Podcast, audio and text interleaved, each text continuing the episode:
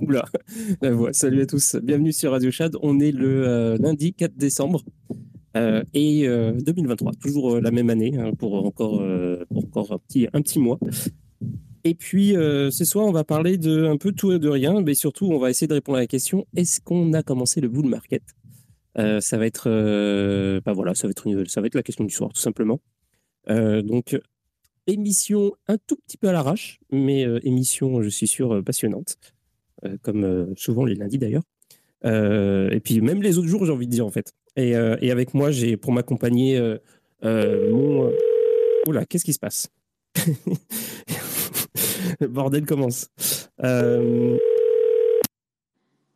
Allô? Bonsoir. Salut Agathe. Bonsoir. Je viens de découvrir le soundboard de Space. Ok, il y a. Trop bien. Il y a, il y a quoi? Il y a des, on, peut, on peut jouer des sons?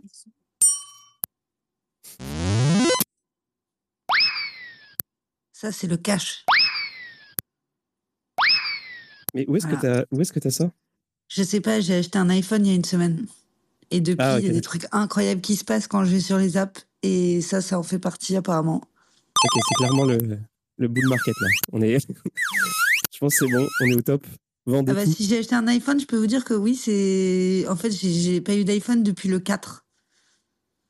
Depuis le 4. Euh... iPhone 4. Ah, ok, d'accord. J'étais en train de changer 2004, euh, l'an 4. l'an 4. Donc, c'est pour vous dire que là, c'est. Tout mon argent s'est envolé dans un iPhone. oh, bah, c'est bien. Bah, euh, bah, c'est pas un mauvais achat, j'ai envie de dire. Parce que, euh, bon, euh, c'est pas sûr que ça continue à monter. Si ça continue, si ça double, tout double, tu vas être dégoûté. Mais si, si, ça, si ça fait pas ça, en fait, en fait, t'es bien. Et, et salut. Surtout, j'avais marre d'avoir des téléphones qui marchent pas, quoi. Mais bon. Je, bonne soirée à tout le monde. Je, je, je ferai quelques petits bruits de temps en temps et j'interviendrai calmement. Ok. Et euh, bah, bah, salut euh, Pierre aussi qui est avec nous. Salut Pierre. Allez, ça va? Tu m'entends bien? Ouais, super bien. T'as pas de petits sons toi? Euh, J'ai pas de petits sons, je sais pas comment on fait, mais euh, j'ai trouvé. Pas très bull market. pas, très bull market, très. ouais, en tout cas, oui, bah, très content de, de, de te retrouver. Euh, et puis, alors ce soir, euh, c'est vrai que d'habitude, euh, quand on fait des émissions ensemble, on est hyper en mode art, full art, art NFT, art digital, mais art. Et en fait, là, on va faire un petit peu d'art, mais aussi un petit peu d'autres choses. On va voir. alors, j'ai quelques trucs à aborder. Alors évidemment, c'est impossible de passer à côté du, des dernières révélations de, Geek, de, de Amy, qui, qui nous a qui nous a dévoilé euh, les dessous euh, de conversations euh, de gens qui sont impliqués dans l'écosystème, dont un mec qui s'appelle Uber, que je connais pas absolument pas, mais apparemment c'est un mec qui...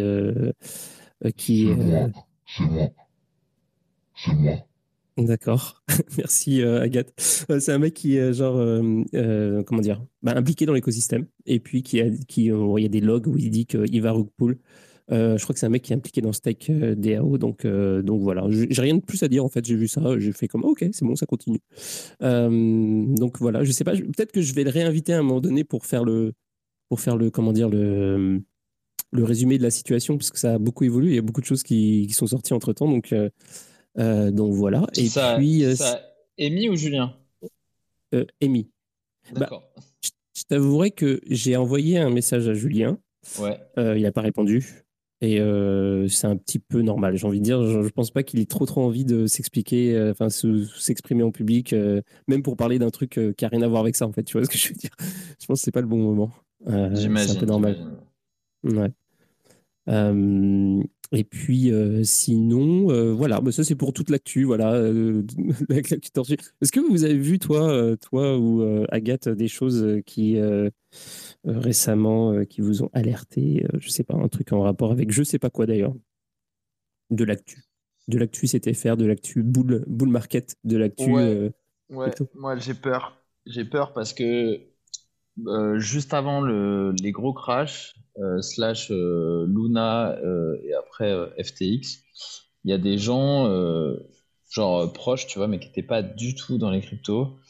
Euh, qui euh, m'appelait et qui me disait euh, ouais j'ai envie d'investir dans les cryptos qu'est-ce que t'en penses? Et il me donnait des sortes de trucs flingués d'influenceurs YouTube obscurs et, je me et, maintenant je me dis que c'est un, exactement maintenant je me dis que c'est un putain de red flag et c'est un moment qui annonce une méga chute et là j'ai plusieurs gens qui m'ont dit ouais écoute pour moi je crois que c'est le moment et tout euh, et, je me suis dit, ah merde, tu vois. Je me suis dit, euh, on va partir aux, enfers, c'est le moment. Euh. Donc, j'ai un peu cette espèce de biais, tu vois, de gens qui ont qui sont pas du tout dedans et qui, qui ont. En fait, je sais pas d'où ils ont eu la nouvelle. À chaque fois, je leur demande, mais qu'est-ce qui t'a informé? Qu'est-ce qui t'a fait le déclic? C'est quoi? C'est une vidéo TikTok obscure d'un gars C'est ce que j'ai demandé. Voilà. Ouais. Et en fait, j'ai pas l'impression qu'il y ait une source particulière. J'ai l'impression que c'est plutôt euh, des gens qui étaient qui en ont entendu parler au dernier cycle, qui ont raté le train, qui sont pas rentrés dedans parce que je sais pas pour X raisons. Et là, il y a eu un signal, donc euh, voilà. Ouais, c'est ce que je t'allais dire. C'est ce que j'allais dire aussi. Moi, j'ai ressenti ça aussi depuis 2-3 mois. Il y a, y a pas mal de gens qui me, qui me parlent des cryptos, genre en mode genre, euh, ouais, il y a y a Bitcoin qui est remonté, tu dois, tu dois être bien là maintenant, ça va mieux, quoi, et tout. Et en fait, c'est parce que c'est des gens qui étaient arrivés en fin de, en fin de cycle et qui, qui ont pas forcément investi et qui suivent, quoi. Euh, au final, euh, quand même. Et euh, de toute façon, il y aura bien des nouveaux, des, des nouveaux adoptants, quoi. Donc, donc voilà, quoi. Désolé, je parle peut-être avec une voix bizarre. Hein. On n'a pas du tout remarqué. non, ça va. En fait, moi, je n'entends pas. Moi, j'entends pas la façon avec laquelle je parle. Ok, c'est une, une autotune flinguée euh, du, début, du début PNL, quoi. Là, c'est là, là tu as pratiquement la voix de Snitchy. Ah, c'est pas mal. J'ai regardé ça. Euh, mais donc, du coup, oui, je pense, je pense que, que les gens. Euh, non, on n'entend rien, on n'entend que dalle. C'est trop grave. On t'entendait pas très bien. Et là Je pense que. Ouais, là c'est mieux. Là, ça parle comment? Après, j'arrête. Là, ça parle normal, je crois.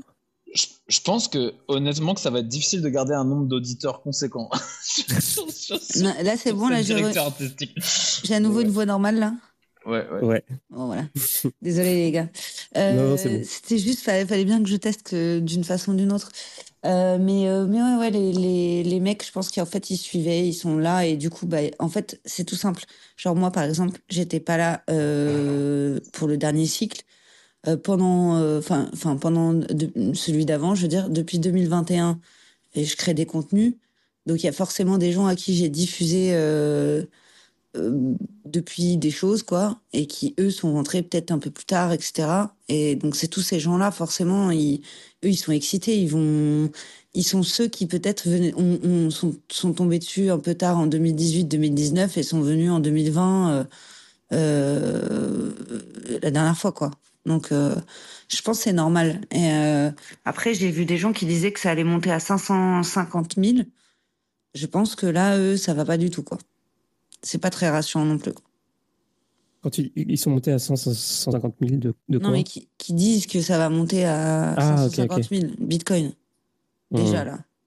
J'ai ah oui, non, mais c'est on est reparti en plein, euh, en plein délire. Il y, a, tous ceux qui mettent, euh, évidemment, qui parlent que du prix. Et puis, genre, euh, là, j'ai revu, il y a un instant, il y a, juste avant l'émission, un mec qui a fait. C'est bah, Chris qui a relayé, je crois, le, le post de mecs qui ont fait genre super Super euh, Space avec euh, CryptoPixou qui nous a fait des prédictions euh, de fou. Maintenant, giveaway 5000 dollars et tout. J'étais comme, ah, ça recommence, c'est bon. On est reparti. Alors, alors justement, en fait, c'est ce qu'on disait tout à l'heure, hein, Anthony. un, des, un, des, trucs intéressants là, c'est que nous, ça fait un petit moment, là, pendant le, le, le méga fond d'Uber que tu as repris, toi, Radio Chad et tout, et qu'on a, avec une sorte de ligne éditoriale, donc les lundis, c'était un truc plutôt art et tout. Mais, euh, et on discutait de qu'est-ce qui nous intéressait là-dedans, de faire ça en fait. Et donc au fin fond du Ber, on était 10 euh, dans les émissions et tout, euh, péniblement. et en fait, le, le, truc, c'est de se dire, en fait, en boule, il y a plein de gens qui viennent capter l'attention de tous les nouveaux arrivants qui connaissent R. Et en fait, il y a des gens qui sont là pile au bon moment, qui ne connaissent rien à rien. Mais c'est-à-dire, si on parle de NFT, d'art, de, de DeFi, de finance ou quoi que ce soit, les gens ne connaissent rien, sauf qu'ils arrivent, ils arrivent à capter l'attention des gens. Et en fait, c'est ça qui crée les problèmes. Et donc, la question, c'est de se dire euh, comment anticiper ça et comment essayer de créer un, écosystème un peu sain. C'est-à-dire que les gens qui s'intéressent à l'art et qui se disent est-ce que la blockchain va répondre à des problématiques pour les artistes ou pour les collectionneurs, pour euh, une économie un petit peu saine autour de l'art euh, Oui, non, je ne sais pas. Mais en tout cas, voilà, les lundis, on essaie de parler un petit peu de ça. là, Amy, il mettait le doigt sur des trucs liés. Ah putain, du public. je suis chez Hanouna là. Mais euh, et je me disais, est-ce que voilà, il n'y a pas moyen maintenant Là, j'ai l'impression qu'on a un point un peu clé là. Tu vois, il y a un petit peu plus de traction sur les émissions et tout. Il y a le boule qui, a l'air de repartir. Euh, moi, je pense qu'on peut se faire rect sérieux, mais euh, on pourra en discuter après. Mais en tout cas, un moment intéressant. c'est un moment intéressant, je trouve, pour se dire, voilà, qu'est-ce qu'on fabrique Genre, si dans, si dans six mois, euh, c'est le bordel et qu'on se retrouve à 300 sur les émissions et tout, qu'est-ce qui s'est passé? Parce que, Anthony, toi, as, moi, je, tiens à te, rendre un petit peu hommage. Quand même, tu as, fait une quotidienne là, euh, au fin fond du beurre où tout le monde est déprimé début de l'hiver en mode, en mode low endorphine, tu vois. Et euh, il y a des gens, des aficionados là, qu'on voit un peu tous les soirs et tout. bravo à vous d'être là. Enfin, je pense qu'en fait, il y a une des grosses forces de la crypto, au-delà de, je sais pas, de l'idéologie ou de, ou de la tech ou que sais-je, c'est un truc de commu, un peu, de communauté euh, et qui existe euh, dans d'autres endroits, mais, euh, mais là, c'est un petit peu particulier. Et là, du coup, de se dire, bah, qu'est-ce qui se passe ici, là? Qu'est-ce qui se passe autour de Radio Chat? Qu'est-ce qu'on fabrique? Et, et donc, voilà. Donc, ce soir, c'est à, mon avis, c'est un petit peu l'intitulé. Enfin, ah bah, j'ai envie de mettre cet intitulé-là, quoi. Bah, merci pour l'hommage. Euh, c'est vrai que euh, bah, c'est surtout ouais, ceux qui sont venus écouter euh, l'émission tous les soirs. C'est, je vous comprends pas. Hein. je sais pas, je sais pas comment vous faites pour trouver la force, mais merci énormément. En, tout cas, tout ça c'est fini. Hein. Tous les soirs, ça va être maintenant comment devenir riche. Je vous le dis directement. non mais faut mettre, faut mettre des titres un peu, un peu putassiers, tu vois. Faut mettre des titres un peu, un peu, un peu analyse technique, tu vois analyse technique de l'art, euh, analyse technique de l'esthétique, comment devenir riche en, faisant de la beauté ou en investissant dans, je ne sais quel shitcoin, tu vois. Mais, euh, mais voilà, mais au final, on va tous parler de, choses intéressantes. choses intéressantes. Mais les titres, faut qu'ils soient bien, bien putassiers. Histoire que, tu vois, t'es pas tu, tu sois sur t'allumes Twitter, tu tombes sur le titre le plus, le plus putassier et t'arrives sur un contenu qui te hack la tête. Mais en gros, je mm. je sais pas si tout le monde est d'accord avec ça.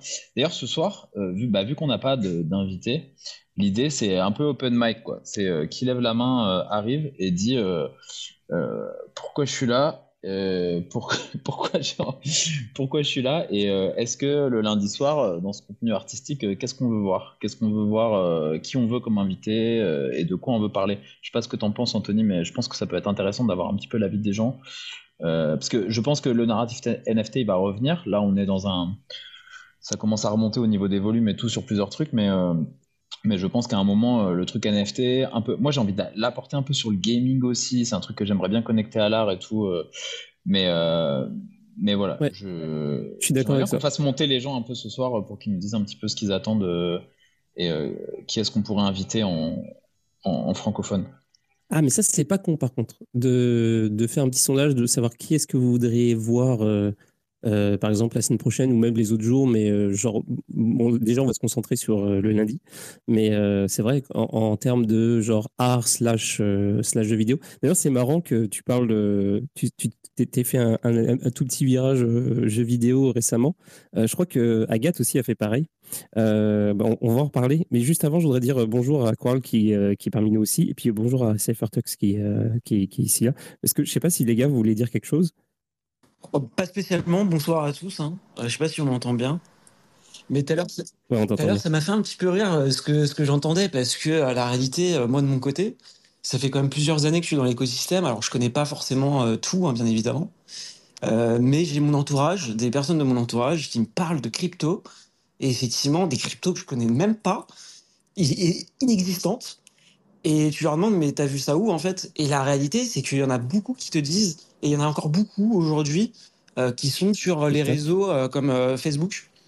Et en fait, sur Facebook, ça ah Mais ils ont quel âge, tes, amis? Bah, on... 90 Non, non, on, a une trentaine d'années tous. on a une trentaine d'années. Il y en a encore qui sont sur Facebook. Moi, personnellement, je j'y fous plus un pied depuis des années sur Facebook. Hein, mais il y a encore une partie des personnes qui sont sur Facebook, qui en tout cas sur Facebook, il y a du contenu qui est vraiment mauvais, quoi. Mauvais et, et ce message de, euh, de dire euh, tu vas gagner des millions, euh, enfin. Est-ce que c'est pire ou moins pire que LinkedIn? Ah non, c'est pire que LinkedIn. LinkedIn, c'est une, une rigolade à côté. Alors attends, c'est marrant parce que sur ces trucs-là, vous venez de parler de deux réseaux où moi je croyais que c'était un cimetière de gens qui, qui n'existaient plus. Et en fait, je reviens sur mes, sur mes croyances, dans le sens où euh, Facebook, mine de rien, euh, parce que moi pour l'art, je, je m'en sers plus du tout, euh, mais en même temps c'est une erreur parce qu'il y a certains curateurs qui ont, tu vois, qui, qui, ont plus de 50 ans, et au final, c'est leur seul réseau pour certains. Et d'un autre côté, LinkedIn. Mais moi, LinkedIn, c'était limite une, une blague. C'est-à-dire qu'il y a un, YouTuber que j'aime bien, c'est euh, Babor, et euh, qui fait des, euh, qui fait des, des sortes ah, de blagues sur. Ouais, Babor, Babor le fonfon, c'est un, un, peu un mm. gros YouTuber la bande à, à Kemar, tout ça un petit peu. Et, et en gros, lui, c'est un peu le. il est il, s'auto-proclame influenceur LinkedIn comme une blague d'un truc de méga boomer et tout. Mais mine de rien, LinkedIn, il y a un virage, mais en frein à main, en mode où ça devient hyper important. Pourquoi? Parce qu'en fait, il y a juste un truc à considérer, c'est que les gens sur LinkedIn, ils sont un peu teubés. Enfin, ils parlent un peu comme des bots, tu vois. C'est comme si c'était ChatGPT 3 qui parle qui parlait à ChatGPT 4, tu vois, en mode oh je suis très content d'avoir rencontré aujourd'hui euh, euh, machine qui bosse dans euh, tel truc, machin. Enfin, tu sais, c'est absolument inintéressant. Et en même temps, c'est que des gens qui ont un vrai pouvoir économique. C'est-à-dire que d'un côté, euh, tu vas faire du TikTok tu vas euh, pouvoir avoir de l'attraction euh, maximale sur des vidéos débiles et tu vas faire 100 000 vues sur je ne sais quoi. En même temps, c'est pas des followers de qualité. Et d'un autre côté, LinkedIn, c'est que des gens a priori dans un milieu un peu pro ou quoi que ce soit. Et, et si on parle de Facebook, bah, on parle de gens qui ont un certain âge et du coup qui ont un certain pouvoir d'achat. Donc, s'il y a des gens de 50 ans qui rentrent dans les cryptos, quand même sur des cryptos flingués, dans des groupes éclatés au sol, bah, c'est des gens qui rentrent avec euh, pas 50 euros, tu vois. Ils vont sortir avec le. Ils vont craquer le PEL pour rentrer dans les cryptos parce que je sais pas quoi. Et mine de rien, en termes de, comment dire, de, volume, ça peut représenter quelque chose de plus significatif. Voilà. Je, ah, vois, une main, je vois une main levée. je tiens à dire que je suis influenceuse LinkedIn en fait.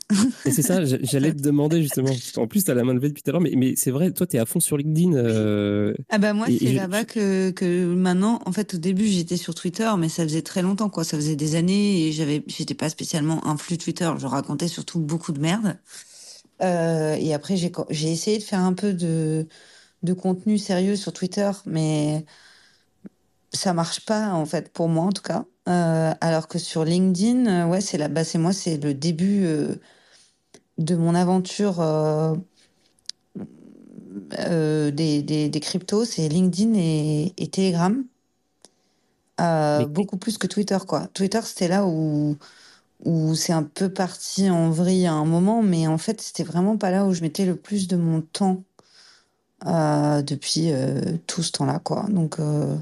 Bah vas-y, c'est quoi ton LinkedIn euh, Agathe Laurent Richard. Bicrave-nous ton LinkedIn. On va aller. Euh, on va aller. Ouais, Et moi, il y a un truc que je suivre ça de ce pas.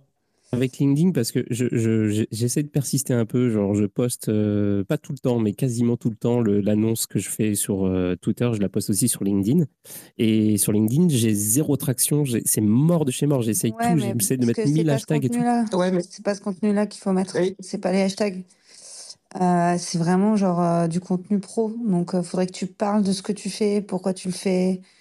C'est un... là en ce moment ce qui marche et pourquoi ça devient un réseau où finalement les mecs de la tech et finalement les mecs de crypto et les boîtes crypto commencent à investir sur LinkedIn déjà parce que c'est en mode en ce moment c'est le réseau le plus hype. C'est celui qui peut t'apporter le plus de visibilité le plus rapidement possible et en plus de la façon la moins même s'il y a évidemment du grand n'importe quoi qui marche au moins, c'est pas d'arnaquer des gens ou de faire des giveaways ou ce genre de trucs, quoi. C'est un mmh contenu où quelqu'un partage quelque chose sur sa vie, son business, ou même si parfois c'est pitoyable. Mais en fait, du coup, tout le, tout le Facebook storytelling, il est passé sur LinkedIn en mode pro. Les gens qui n'ont pas de job, ils disent qu'ils sont quelque chose, entrepreneurs euh, ou je sais pas quoi. Et tu peux partager sur euh, plein de choses au final. Euh. mais voilà, mais en vrai, si tu fais que des annonces, c'est ça, c'est normal que ça marche pas Radio Chat. Mais si tu veux, je te ferai ta stratégie LinkedIn. Ouais, je veux bien parce que j'avais parlé une fois avec euh, Romain Bayol et euh, il m'avait donné des, des, techniques, mais c'était vraiment des trucs de merde. Je me suis dit, je vais pas envie de faire ça. C'était comme genre contacter les gens. Lui, il a des techniques de grosse. Donc en fait, lui, c'est quand as déjà, tu fais déjà des contenus. Euh, T'en as plein qui font ça. Enfin, en fait, moi, je dois être une des seules qui fait pas ça et c'est pour ça que du coup, j'ai pas beaucoup d'interactions et que même si j'ai euh, beaucoup de followers, j'ai beaucoup moins de vues que plein de gens qui ont moins de followers que moi. Euh, c'est parce qu'en fait, euh, les gens, ils font des groupes dans les communes Telegram ou WhatsApp et ensuite ils se, ils se supportent en fait. Et puis en fait, il y a un système de tu commentes les posts de machin. Assez naturellement, il y a un peu une théorie des jeux qui se met en place en fait, où les gens se commentent les uns les autres. Euh, et ça fait des groupes et après ils se voient dans la vraie vie aussi et tout. Enfin, il y a des vrais communs quoi. Il y a des vrais accords euh, entre personnes sur LinkedIn pour, euh, pour faire du cross-marketing et en fait faire monter mm. ton compte, etc. Donc ouais, c'est lui, il va te parler de stratégie grosse qui marche, que j'ai testé d'ailleurs euh, pendant un moment, et ça marche. Sauf que ça marche si tu veux faire du volume. Euh, moi, j'ai une cible trop B2B et trop hype pour que... Enfin, hype, pas dans le sens stylé, mais dans le sens genre euh, un peu haut de gamme qui fait que si je fais ça, ça va se voir et ça va pas faire classe, quoi. Ça va pas le faire. Mais ça marche. Alors, tu pourrais faire ça, clairement. Tu, fais bien de dire ça, Agathe, parce que vu qu'on est dans le truc du lundi soir et vu que c'est le truc art, entre guillemets, le gros problème, à mon avis, de, du, chilling euh, de trucs d'art sur Twitter et dans ce truc de NFT et tout, et ce qui a fait la grosse rupture avec le milieu de l'art traditionnel et le milieu des NFT, c'est principalement la communication, la vulgarité de la communication, entre guillemets. Puisque, euh, en fait, tout ce qui existe en termes de communication pour vendre un produit ne peut pas exister a priori dans le monde de l'art et c'est ce qui a fait la fracture. Euh, et, en fait, là où je parlais de Babor tout à l'heure, ce youtubeur, c'est que lui, il est devenu influenceur sur LinkedIn en se moquant de la manière de communiquer sur LinkedIn. ouais, il est adoré, ouais. Il est adoré. et, alors, sache que si tu es dans le monde de l'art euh, NFT et tout, je, je vous recommande d'aller regarder le, le, pour vendre de l'art euh, même si j'ai l'impression que c'est pas forcément le plus grand succès en termes de, de revenus, il y a une fille que je trouve vraiment géniale et qui est dans les cryptos, c'est Alice euh, Stern, euh, qui est crypto Crypto Girls euh, sur Twitter, quelque chose comme ça. Ouais, c'est Art Girls, ouais, c'est Art Girls. Ouais, Art Girls. Ouais. j'allais parler d'elle en fait. Et, et, elle, sur LinkedIn, elle fait un build in, in public. Ça veut dire qu'en gros, elle poste tous les jours sur sa galerie, euh, l'aventure, comment elle l'a montée, les obstacles qu'elle a rencontrés, les gens qui ont qui l'ont soutenue. Alors du coup, ça fait ça fait sens en fait quand elle met l'événement auquel elle a participé la semaine dernière. Ça fait ça ressemble pas à une annonce. En fait, c'est juste un épisode de, de, de, son histoire en plus. Et c'est hyper agréable à lire. Et en plus, je pense qu'elle donne vraiment plein de conseils pour les gens euh, voilà, qui veulent vendre de l'art et tout. Et euh, donc, je recommande à fond, quoi. Et au final, ça fait de la publicité pour ses œuvres, euh, sa galerie, ses œuvres, euh, voilà. Enfin, les œuvres qu'elle vend, quoi. Donc, voilà. Ah, c'est vrai. Smart. Ouais, c'est vrai. Moi, je l'ai félicité pour ça et elle se frotte à une friction latente puisque les, les Annelise, enfin, elle est dans un écosystème qui vient aussi de. Et elle côtoie des gens qui viennent de l'art traditionnel et elle, elle utilise des procédés qui qui sont euh, liés au monde plutôt euh, crypto, euh, communautaire et tout. Et pour l'instant, il y a une friction. Donc elle, elle se frotte à cette friction. C'est très courageux de sa part d'ailleurs parce que parce que c'est pas facile comme comme attitude.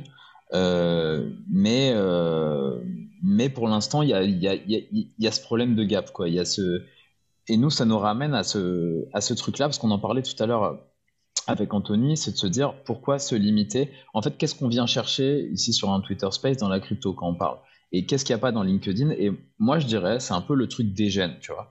Il n'y a pas du tout le truc des gènes sur LinkedIn. Et moi, c'est un truc qui me plaît énormément dans la crypto. Puis c'est ce qui fait que le truc devient un peu what the fuck, tu vois. Quand tu fais venir Amy sur un truc ou tout ça, il y a des petits scandales sur Facebook et sur, euh, et sur euh, LinkedIn, mais c'est un peu des trucs de boomer, tu vois, des gens qui vont se friter sur des trucs dont tout le monde s'en bat les couilles et tout. Alors que, en fait, il y a ce truc un peu.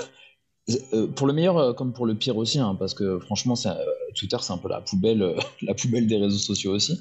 Mais en même temps, je sais pas pourquoi, mais moi, c'est ce qui m'intéresse un petit peu dans la crypto. C'est ce truc des gènes et je me dis, quelles itérations ils peuvent prendre dans l'art, en fait? Dans l'art ou dans la finance ou que sais-je. Mais euh, alors là, j'ai un autre profil LinkedIn à te montrer. Euh, alors attends, euh, c'est un mec qui a, je crois qu'il organisait un, un, événement à Taïn, un événement NFT à Taïn, genre NFT Taïn peut-être. Et maintenant, ça s'appelle Banana quelque chose.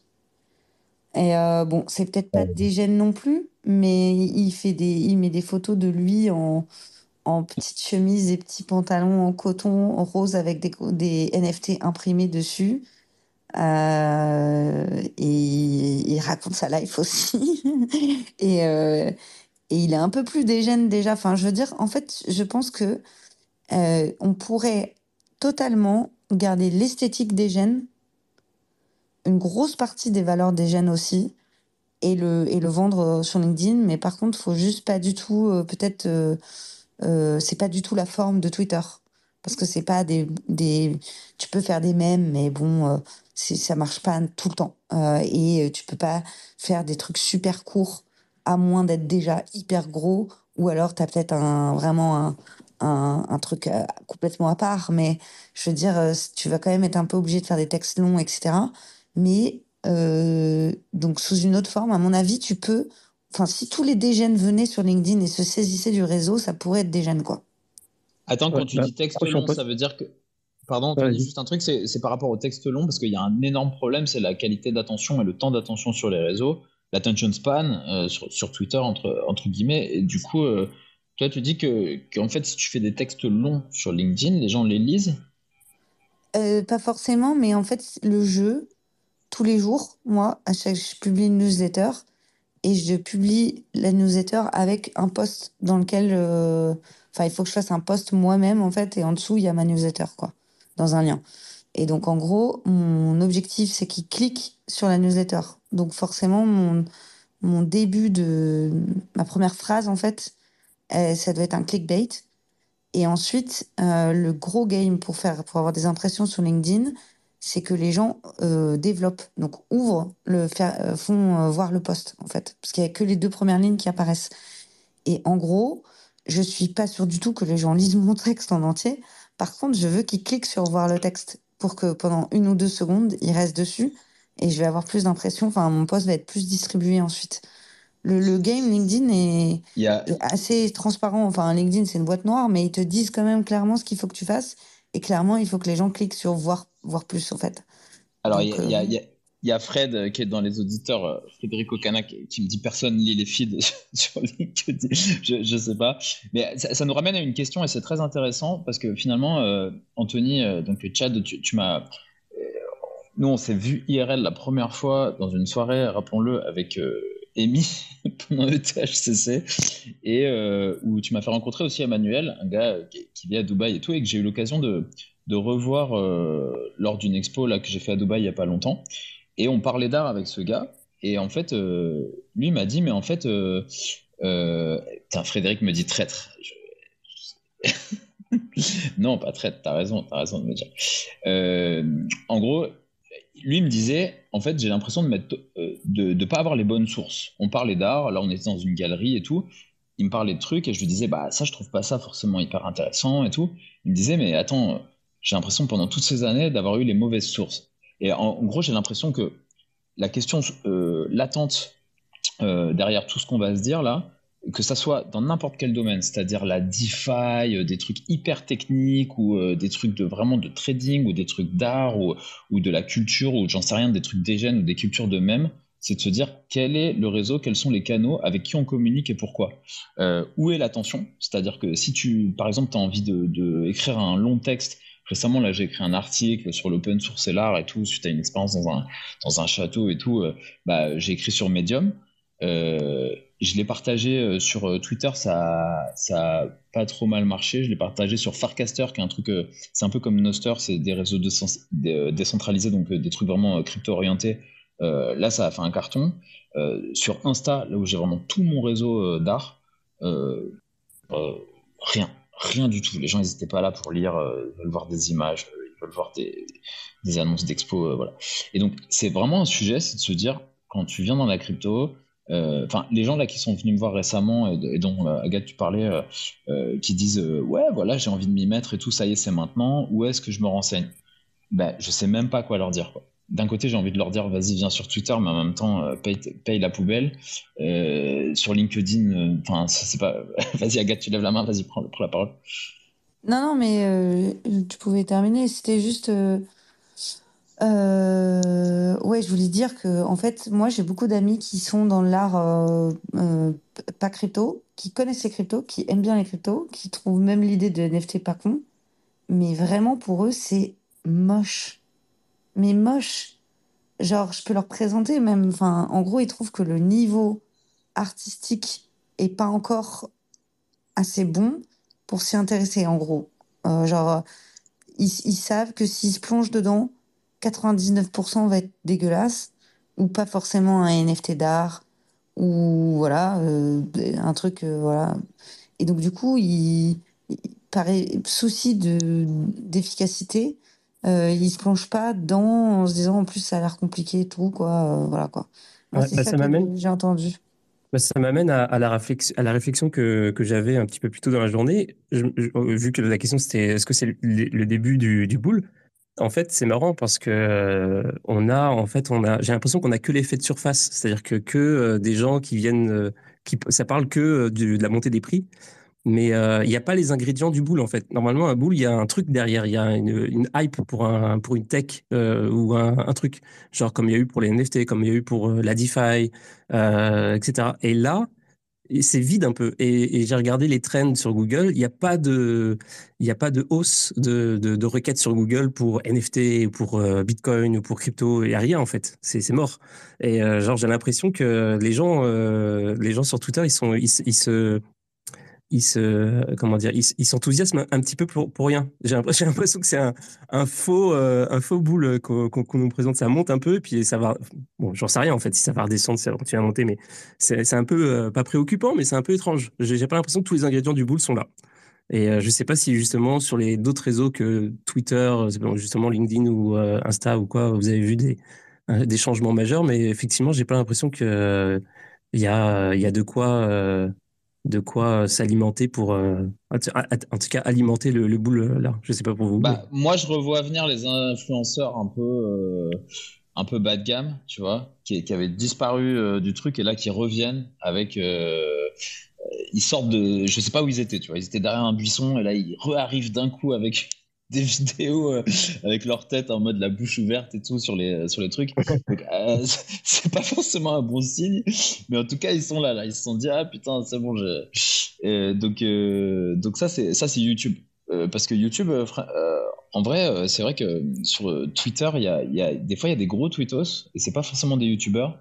Et les gros YouTubeurs sont pas forcément très actifs sur, sur Twitter. Euh, ça, c'est assez marrant aussi de voir. Euh, en général, les gros youtubeurs, ils, ramènent des gens sur des groupes Telegram. Euh, parce que, je sais pas, il y a plus d'engagement, ils peuvent un peu plus frame leur communauté. Mais ouais, après, moi, je suis nul en stratégie de, de, de, réseaux sociaux ou quoi que ce soit, mais c'est juste des choses que, que je constate. Et, et j'ai un peu ce rêve d'un média qui pourrait proposer euh, sur euh, autant euh, des réels TikTok que des articles médiums hyper pointus que du contenu sur YouTube avec des gens posés sur des canapés et qui discutent. Ça, ça nous amène à la question qu'on disait Anthony, c'est de se dire finalement est-ce qu'une chaîne Twitch ou un truc ça pourrait pas être intéressant, un truc un petit peu où t'invites les gens vraiment. Bah, bah, en fait, vu qu'on est dans un truc français, c'est déjà une petite niche quoi. De toute façon, l'écosystème français, il est à la fois petit et à la fois gros et fort. J'ai l'impression quand même que euh, pour avoir, euh, même quand tu vas dans des, événements internationaux, en fait, tu te rends compte qu'il y a beaucoup de Français. Donc nous, on a tendance à se dénigrer, à se dire ouais, c'est les Américains qui font le marché et tout parce qu'il y a des gros volumes. Et certes, tous les gros trucs de business et tout euh, sur les grosses collections NFT, les gros VC ou quoi que ce soit, c'est américain. Mais franchement, on n'est pas si ridicule que ça. Et dans les gens déterminants, il y a beaucoup de gens qui sont français. Sauf que la plupart, ils sont un peu éclatés. Ils vivent. Toi, t'es à Berlin, il y en a au Portugal, il y en a à Dubaï, je sais pas où. Mais au final, euh, je pense qu'il pourrait y avoir des réunions euh, IRL euh, très intéressantes et que s'il y avait des canapés avec des micros et des choses qui se disaient filmées, bah, ça serait pas inintéressant. Je sais, je sais pas ce que vous en pensez, mais ça pourrait dépasser le, le cercle de Twitter Space, je pense. Ouais, bah, il nous manque plus qu'à nous ramener Yomi Damze et puis Oussama Hamar. Je te remercie.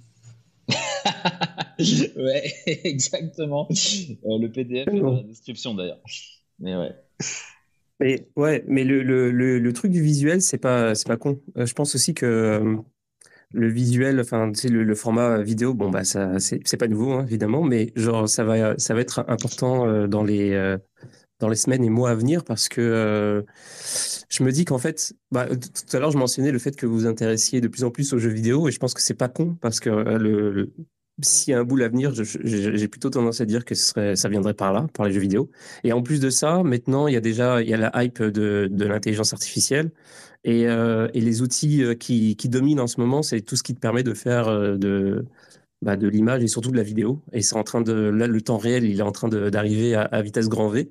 Donc, on va avoir de plus en plus de trucs complètement délirants, de, de mini courts-métrages, de machins, même de films en fait qui vont arriver par des mecs complètement inconnus. Euh, donc ça va être euh, et, je, suis sûr que que l'écosystème crypto va, va pick up ce truc-là à un moment donné. Je sais pas de comment, mais euh, donc c'est sûr que le format vidéo avec la créateur économie. c'est quoi ça, la créateur économie Tu connais pas la créateur économie Non. C'est une des narratives du, du Web 3, tu vois. Genre, Ouais, euh, du coup, on va pouvoir rémunérer les gens qui font des contenus parce que tout le monde va payer, tout le monde va être payé. Ah. C'est saut Ah 2021, ça te dit pas, ça te dit pas quelque chose? ouais. ouais. Bah, bah justement, ce truc-là est né avec euh, le texte, finalement. Tu sais, avec, euh, justement, on en parlait hier, Steamit et tout. on pensait qu'on allait tous gagner de l'argent en, en écrivant des trucs de merde. Et ça va pas duré très très Alors que, genre, en fait, en plus, on sous-estime déjà juste euh, même les mimes et OnlyFans et compagnie, quoi. Tenir un compte payant, je crois que beaucoup de gens sous-estiment ça, quoi. Donc, euh, je sais pas quand est-ce que ça va vraiment. Vous y croyez, vous, au fait que dans les réseaux sociaux, on va payer pour. Euh, enfin, ça existe déjà, il y a des souscriptions, mais je veux dire. Alors, ça dépend, Agathe, parce que par exemple, il y a un truc, moi, qui me pose question, et c'est un des trucs qui m'a amené dans le dans le NFT, alors que j'étais dans la crypto avant la question de NFT, entre guillemets, euh, c'est que moi, je, la, comment dire, la base de ma pratique, c'est de la vidéo, mais de la vidéo entre un peu le cinéma d'auteur et, euh, et l'art contemporain. Donc, c'est des films qui coûtent cher à produire, clairement, hein, parfois certaines, plusieurs centaines de milliers d'euros, et qui ne s'inscrivent pas dans une industrie. C'est-à-dire que, mais même le cinéma d'auteur, hein, c'est des, films qui vont coûter plusieurs centaines de milliers d'euros et qui ne rapportent pas d'argent, entre guillemets, en termes d'industrie. Donc en gros, le modèle économique est à définir. En général, c'est soit de la subvention publique, soit privée, avec des agendas différents en fonction de à qui tu t'adresses. Et en effet, j'ai l'impression, enfin en tout cas c'est une intuition plutôt légitime de se dire que euh, ben euh, plutôt que de faire ton film avec euh, les impôts de gens qui ont rien demandé et de le montrer à 40 profs d'histoire dans une salle de cinéma quasiment vide, tu vois, dans des festivals ou alors dans des expos d'art ou avec un public pas cible, tu pourrais exactement cibler ce truc de communauté, c'est-à-dire faire tout le processus de la chaîne. Production, diffusion, trading d'une œuvre de A à Z. Enfin, c'est très utopique et c'est une sorte de comment dire de de, de, rêve, mais je me dis, est-ce que ça serait pas un nouveau modèle de diffusion d'œuvres? Parce que tu sais, dans les, on a beaucoup parlé de ça sur la chaîne, mais de, entre guillemets, euh, il y, a, y, a, deux types d'œuvres d'art les, et d'économies autour de l'art. Tu as les, euh, les économies euh, d'objets. Donc, c'est-à-dire un peintre, par exemple, il crée un objet et il espère, lors d'une exposition, la vendre, et il la vend ou pas. Et tu as les économies de projet. Le cinéma, par exemple. tu as un projet, et tu peux pas le créer tout seul, euh, puisque tu as besoin de gens, de techniciens, de caméras, euh, ou, que sais-je. Du coup, tu as besoin d'aller à un guichet pour trouver un financement, produire ton film. Sauf que après, bah voilà, quelle est l'économie de ce film et pourquoi, comment? Et est-ce que finalement, ce, truc communautaire dont, je parlais autour de la crypto ne serait pas une réponse à ce type de contenu qui pourrait s'étendre à. Donc là, tu parlais, Anthony, des écrivains ou quoi que ce soit. Mais en même temps, la question, c'est qui est prêt à payer? Qui est prêt à payer? Pourquoi finalement? Et euh, voilà. Je sais pas quelle réponse vous avez apporté à ça. Ouais, c'est super compliqué. Euh, déjà, il y a, y a, un truc euh, qui me fait me dire que c'est peut-être possible parce que en ce moment, justement, le modèle qui est en train de s'installer avec tous les outils qui intègrent de l'intelligence artificielle, c'est le truc de, de l'abonnement est, en train de, pas de s'imposer, mais il a fait une percée de ouf. Genre avant, tu payais pour tes softwares, tu payais ou tu les, tu les, tu les, tu les piratais. donc c'était un peu tout ou rien. Soit tu payes, soit tu, tu payes pas. Et là, maintenant, les outils, comme ça intègre l'IA, qui va, tu es obligé de pour pouvoir l'utiliser vu que ça se fait sur des serveurs distants. bah, si tu, tu payes pas, tu n'as juste pas accès. Tu peux pas pirater ce truc-là. Donc en gros, euh, soit tu vas vers des solutions euh, gratuites qui sont moins performantes, ou tu as le top notch, mais tu payes, et, euh, et c'est des abonnements donc à 5, 5, 10, 15, 20, voire plus d'euros par mois. Et donc ça, c'est un, un truc peut-être que c'est par là que les gens vont s'habituer à, à, tu sais, à, se faire un budget art, un budget, euh, un, un, genre de budget qu'ils n'avaient pas avant. Et peut-être que ça va venir de là, finalement, la créateur économie, je sais pas. Euh, mais mais euh, l'autre argument que j'ai contre, c'est que euh, des, des, tentatives comme ça, j'en connais plein. Il y en a une qui me vient tout de suite à l'esprit, c'est bah, dans, dans la musique. Je pense que bah, je les avais déjà invités deux fois, puis j'avais bossé un petit peu avec eux il y a genre deux ans. c'est Everwave eux, ils ont essayé de faire ça un peu. Ils ont essayé de faire un, truc euh, collaboratif euh, de création euh, d'œuvres musicales. Et donc, en gros, l'idée, alors je sais plus c'était assez complexe, c'était que genre les créateurs bossent ensemble sur une track, ils font plusieurs, ils font plusieurs itérations, et à un moment donné, tu as les auditeurs, donc la communauté, genre qui élisent le, la meilleure version, et eux, ils sont rémunérés avec des tokens. Et puis ensuite, les artistes sont rémunérés parce que la track, elle est publiée sur genre Spotify. Et puis ils, ont, euh, ils partagent le truc. Bon, bref, c'est un, truc euh, assez complexe. Et ça n'a pas encore marché. Peut-être qu'un jour, ça marchera, mais ça n'a pas vraiment euh, ça a pas pris. Et en fait, il y a plein de projets comme ça qui ont essayé toutes sortes de tokenomics différentes et tout. Et il n'y a rien qui, a marché. Mais effectivement, c'est c'est un peu le Graal, en fait, j'ai l'impression. L'idée de créer un système où. Euh, mais là, on parle que. C'est marrant parce que là, on parle que du côté des gens qui fabriquent et tout. Mais il y avait aussi une autre problématique. Je me rappelle pendant la période des. Le début des NFT et tout, enfin le début de la hype des NFT, tu disais, euh, si jamais tu considérais ça de manière ultra cynique, en mode uniquement des actifs à valoriser d'un point de vue spéculatif, euh, il y avait en effet certains des assets qui étaient de l'art, tu vois, et tu te disais, bon, bah, lesquels vont se valoriser ou pas et sur quels critères? Et là, à un moment, euh, moi, j'arrivais même sur des trucs en mode, bah, vas-y, moi, je vais investir sur. Et là, je me disais, mais t'es un mongol, mec, ou quoi? T'es es, en train de, de réfléchir à sur quels critères des mecs anonymes que tu connais pas, qui ont débarqué depuis trois mois dans le game, un, compte qui naît sur Twitter et qui te fait du graphic design d'un truc, et toi, tu vas essayer de savoir si le truc va marcher ou pas. Et là, je me suis dit, alors que tu connais depuis 15 ans, depuis 15 ans que tu es artiste, tu vois, déjà il y a toi, tu vois, qui fait de l'art depuis 15 ans.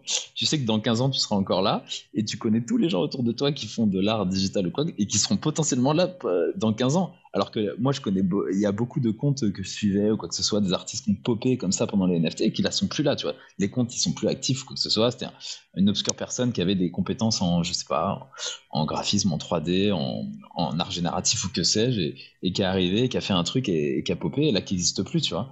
Et, c'était un peu ça mon calcul de me dire, en fait, de dire euh, où sont les ressources en dehors, euh, en dehors de Twitter et en dehors de, de des informations nous arrivent par les, euh, par les biais limités qu'on a. Et euh, dans le milieu de l'art, bah, tu les as, tu vois. Tu peux tout simplement aller voir euh, des expos physiques ou des gens qui sont là depuis longtemps. Et je me dis, mais quels seraient les équivalents dans d'autres domaines, tu vois? Par exemple, dans le domaine de l'écriture, il y a peut-être des journalistes qui, je sais pas, qui se sont fait kicker de journaux, tu vois, réguliers qu'on pouvait lire pour des questions obscures et qui pourraient être récupérés par la crypto. Enfin, ça pourrait vraiment devenir un truc underground, mais, mais en fait euh, voilà, où, les, gens euh, ont une sorte d'attente de qualité quand même. Et euh, enfin voilà, c'est un peu ça la question sur, le, sur, la diversité des canaux et sur à quoi ils servent. Quoi. Mais, mais Twitter, ça, reste compliqué pour ça, pas, hein, quand même. Mais le truc de la qualité, franchement, s'il y a un truc, s'il y a un bull market qui est basé sur la qualité, ce sera, ce serait révolutionnaire en fait, parce que genre le dernier bull market, justement, avec les NFT, c'était pas vraiment ça en vrai. Hein. C'était c'était plus un boule de marketing. C'était 90% des trucs, c'était en fait les, gens achetaient pour pour la hype. Ils, achetaient le, c'était vraiment quasiment purement de la spéculation. C'est pour ça ce que ce que disait Agathe tout à l'heure que les gens trouvent ça moche et tout. Ça me surprend même pas parce qu'en fait les gens achetaient pas les œuvres, ils achetaient euh, la perspective que euh, ces œuvres puissent se revendre euh, plus cher. Alors c'est bien parce que ça a permis de créer, c'est un peu comme pendant la guerre, à chaque fois qu'il y a des guerres, il y a des, évolutions technologiques folles et puis qui, bénéficient après dans le civil, tu vois. Bah là, c'est un peu pareil. Genre, en fait, ce truc-là a, généré euh, toutes sortes de protocoles, de machins, d'outils et tout qui vont ensuite bénéficier pour d'autres applications. Mais en vrai, il n'y a pas eu de boule de quelque chose d'utile pour l'humanité. Genre euh, même ou même genre même pour le côté artistique des choses, ça n'a pas vraiment.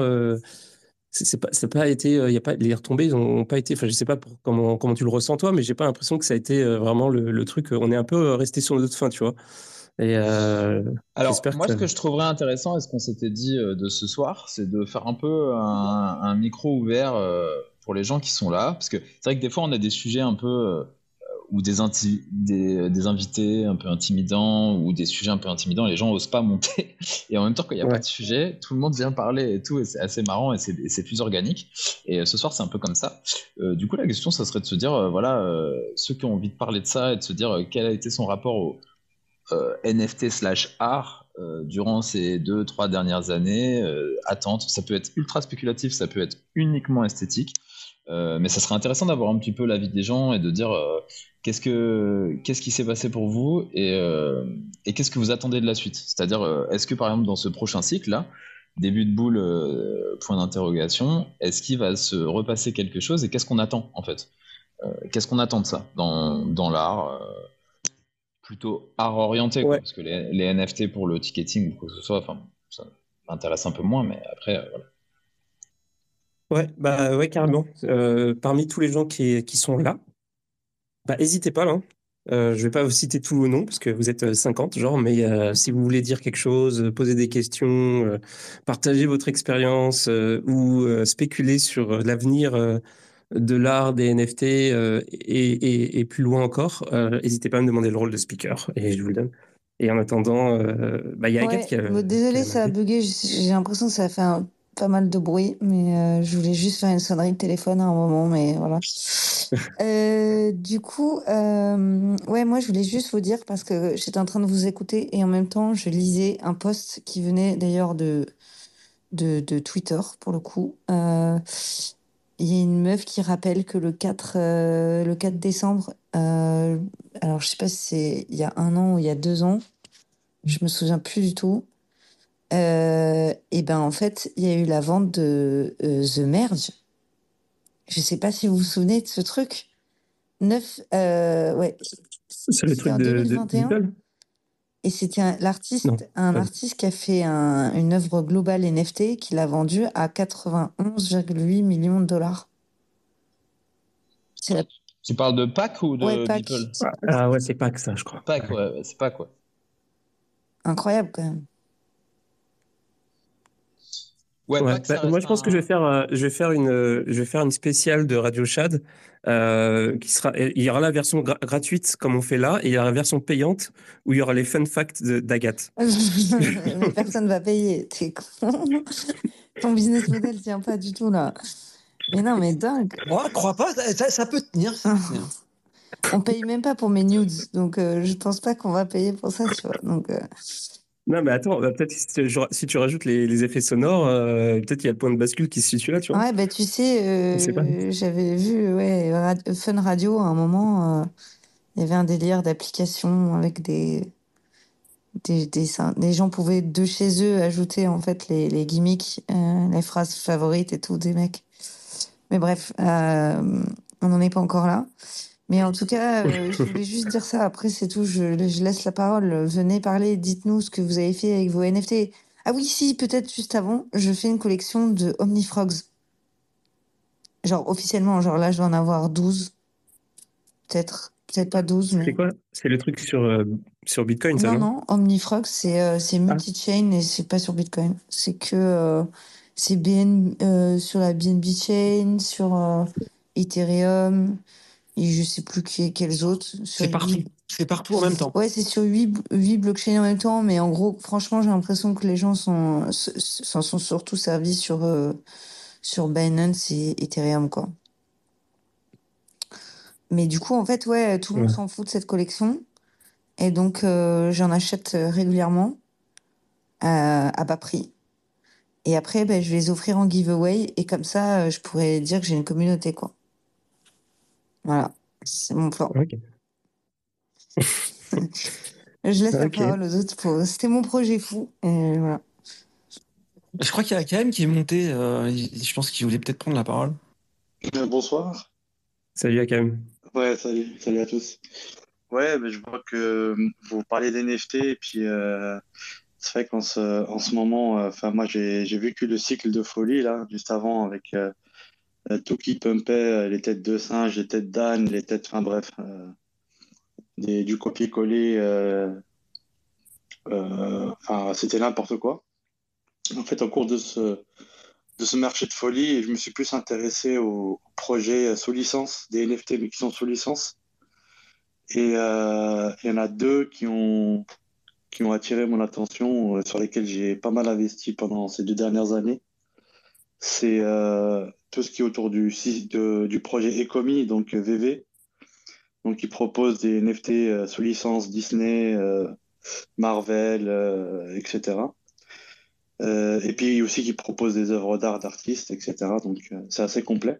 Par contre, c'est pas encore interopérable. Donc euh, là, j'ai vraiment, comment dire, investi sur, sur l'avenir, sur ce genre de projet, parce que, bon, en même temps, quand tu as des licences comme Disney ou comme Star Wars ou comme, comme d'autres, des, grosses licences de films, on peut retrouver des NFT de Robocop, on peut retrouver des, des NFT de Rambo, etc. Enfin, c'est des grosses licences.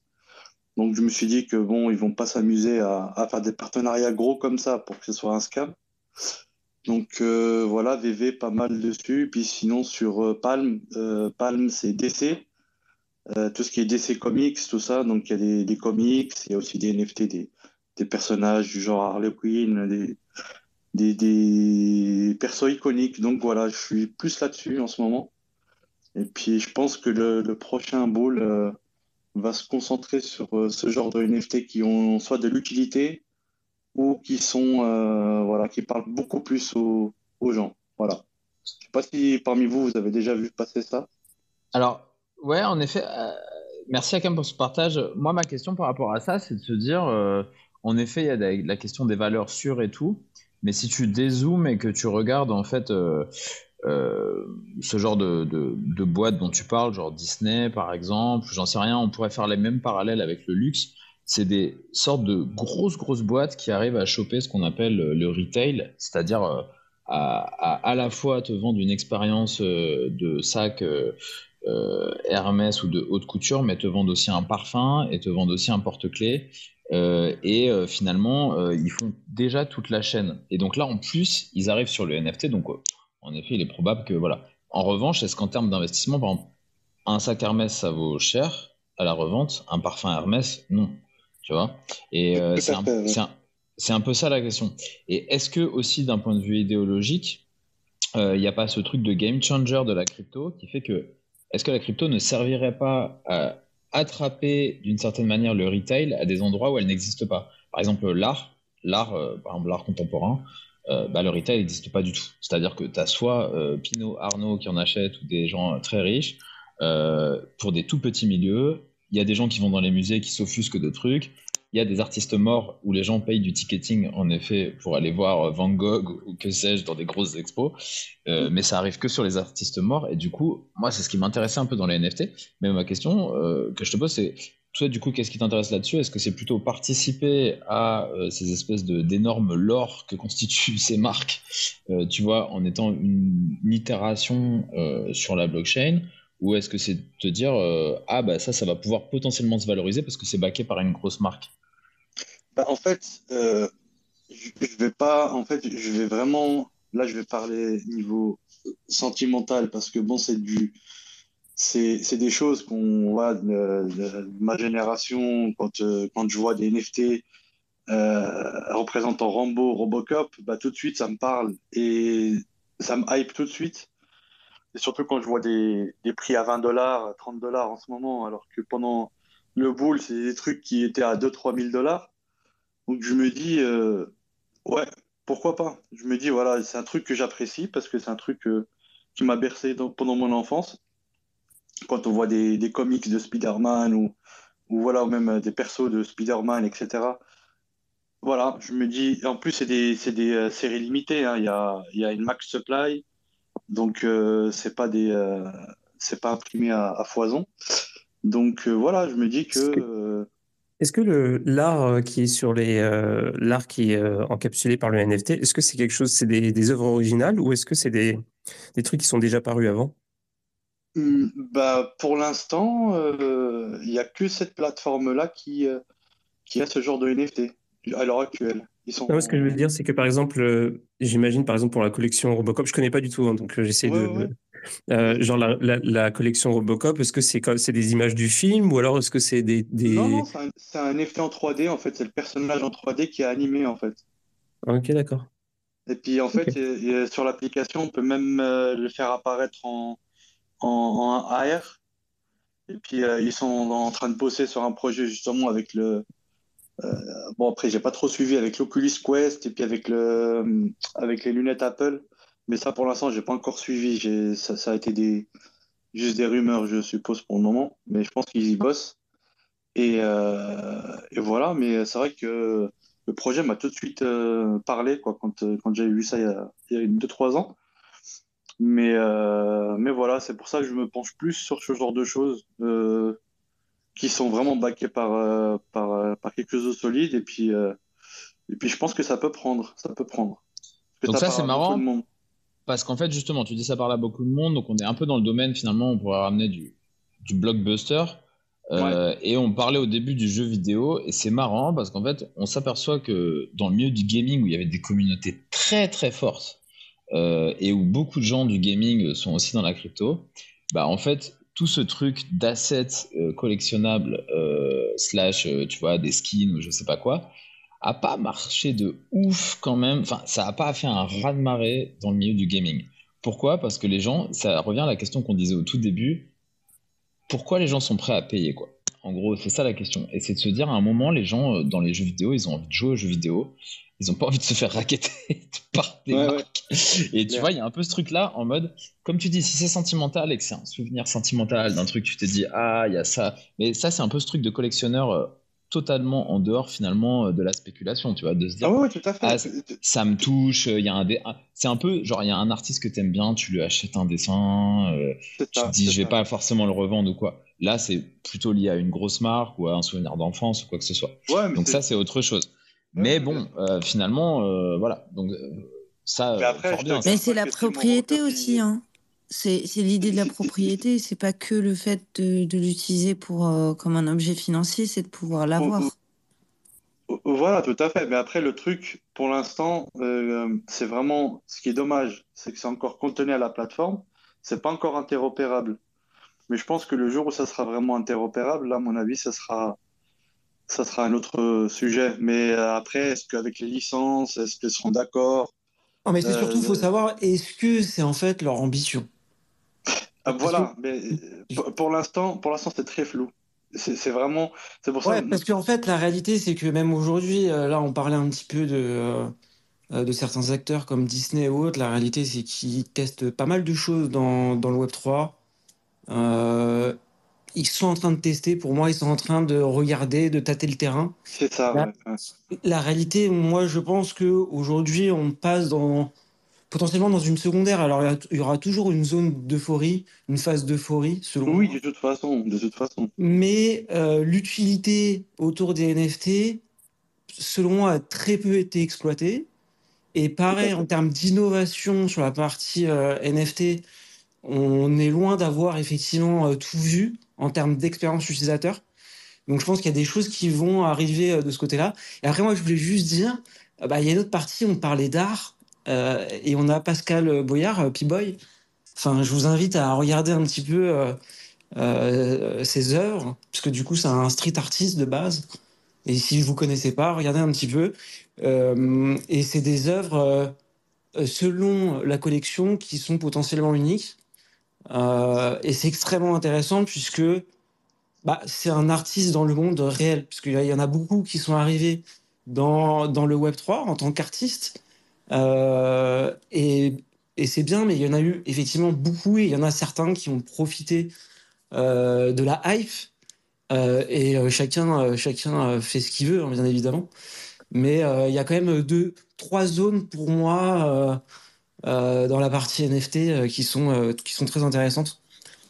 Pascal Boyard, qui est, euh, qui est d'ailleurs un, auditeur assidu de l'émission. Je vous jure, c'est vrai. Il, il, vient jamais en live, mais il écoute, je pense, quasiment toutes les, les rediffs.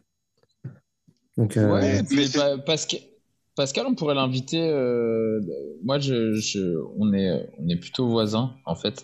Mais, Donc, je lui ai proposé déjà, en fait. Mais il m'a dit j'adore l'émission et tout, mais je peux, j'ai juste pas envie de, de, parler en public. C'est ce qu'il m'a dit. Donc, oui, c'est vrai qu'il a, il a un peu ça. Non, ce, qui, est intéressant avec Pascal, c'est que c'est un, c'est un artiste qui est. Moi, je dirais que c'est vraiment un crypto-artiste dans le sens où c'est quelqu'un, parce que le street.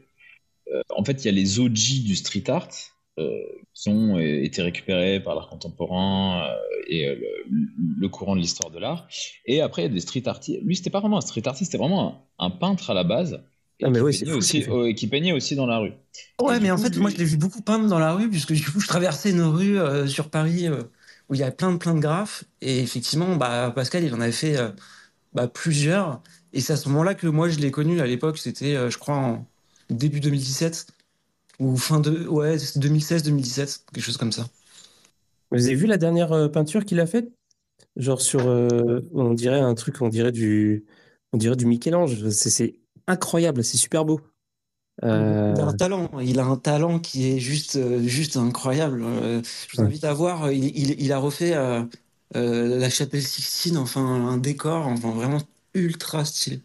Ouais, incroyable effectivement, il a, ce, il a, ce, en même temps ce truc, euh, il, a à la fois ce talent euh, euh, classique, tu sais, genre, et en même temps cette, cette aspiration un peu dissidente du, du, de l'art de rue et tout ça, c'est vraiment un personnage. En fait, ce qui est très fort dans ce qui a été fait, c'est que là, on est dans une émission sur Twitter qui n'est pas un réseau d'art et qu'on est sur une émission plutôt crypto-orientée et qu'on est en train de parler de peinture. Et c'est vraiment ça le hack, en fait. Et euh, c'est là où, à mon sens, cette émission du lundi soir doit nous amener là-dessus en se disant où sont les artistes qui ne sont pas forcément vus euh, par le spectre euh, de l'art traditionnel ou qui existent parce que, je sais pas, slash culture urbaine, culture internet, culture de micro-niche, quoi qu'il arrive, et en quoi les, les, communautés de crypto, en fait, si ça les intéresse, peuvent révéler ça, tu vois euh, Pascal, c'est quelqu'un qui a été, euh, qui a été euh, monté par toutes les communautés de crypto. Il y a plein de gens qui se sont dit, en fait, voilà, ouais, c'est un peintre qui mettait des, des, des, QR codes en Bitcoin pour se faire tipser dans la rue. Bah, ça, c'est brillant, tu vois. Et, et, en fait, du coup, c'est le peintre favori des crypto, des crypto bros français, tu vois. Et ça, c'est génial, je trouve. Il y a vraiment un vrai truc communautaire.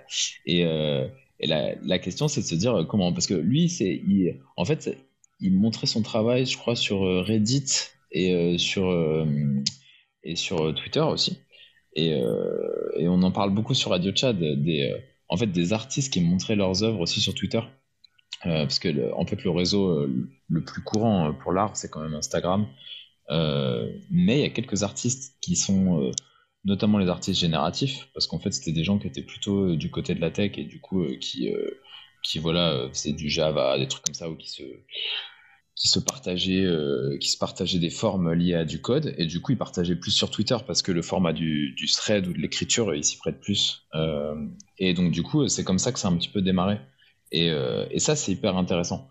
Et c'est pour ça que je posais la question de se dire à quoi sert Twitter, à quoi servent nos réunions ici, Bien sûr, il y, a des, euh, il y a un truc communautaire, il y a un partage d'insight des fois sur se dire ah bah là il y a tel truc, tel narratif ou je sais pas quoi. Euh, mais il y a aussi de se dire bah ça peut révéler quelques trucs parce qu'il y a beaucoup de bruit dans d'autres réseaux sur certains euh, sur certains sujets.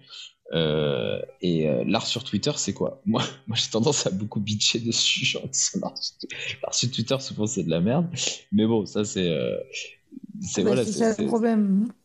c'est ça le problème.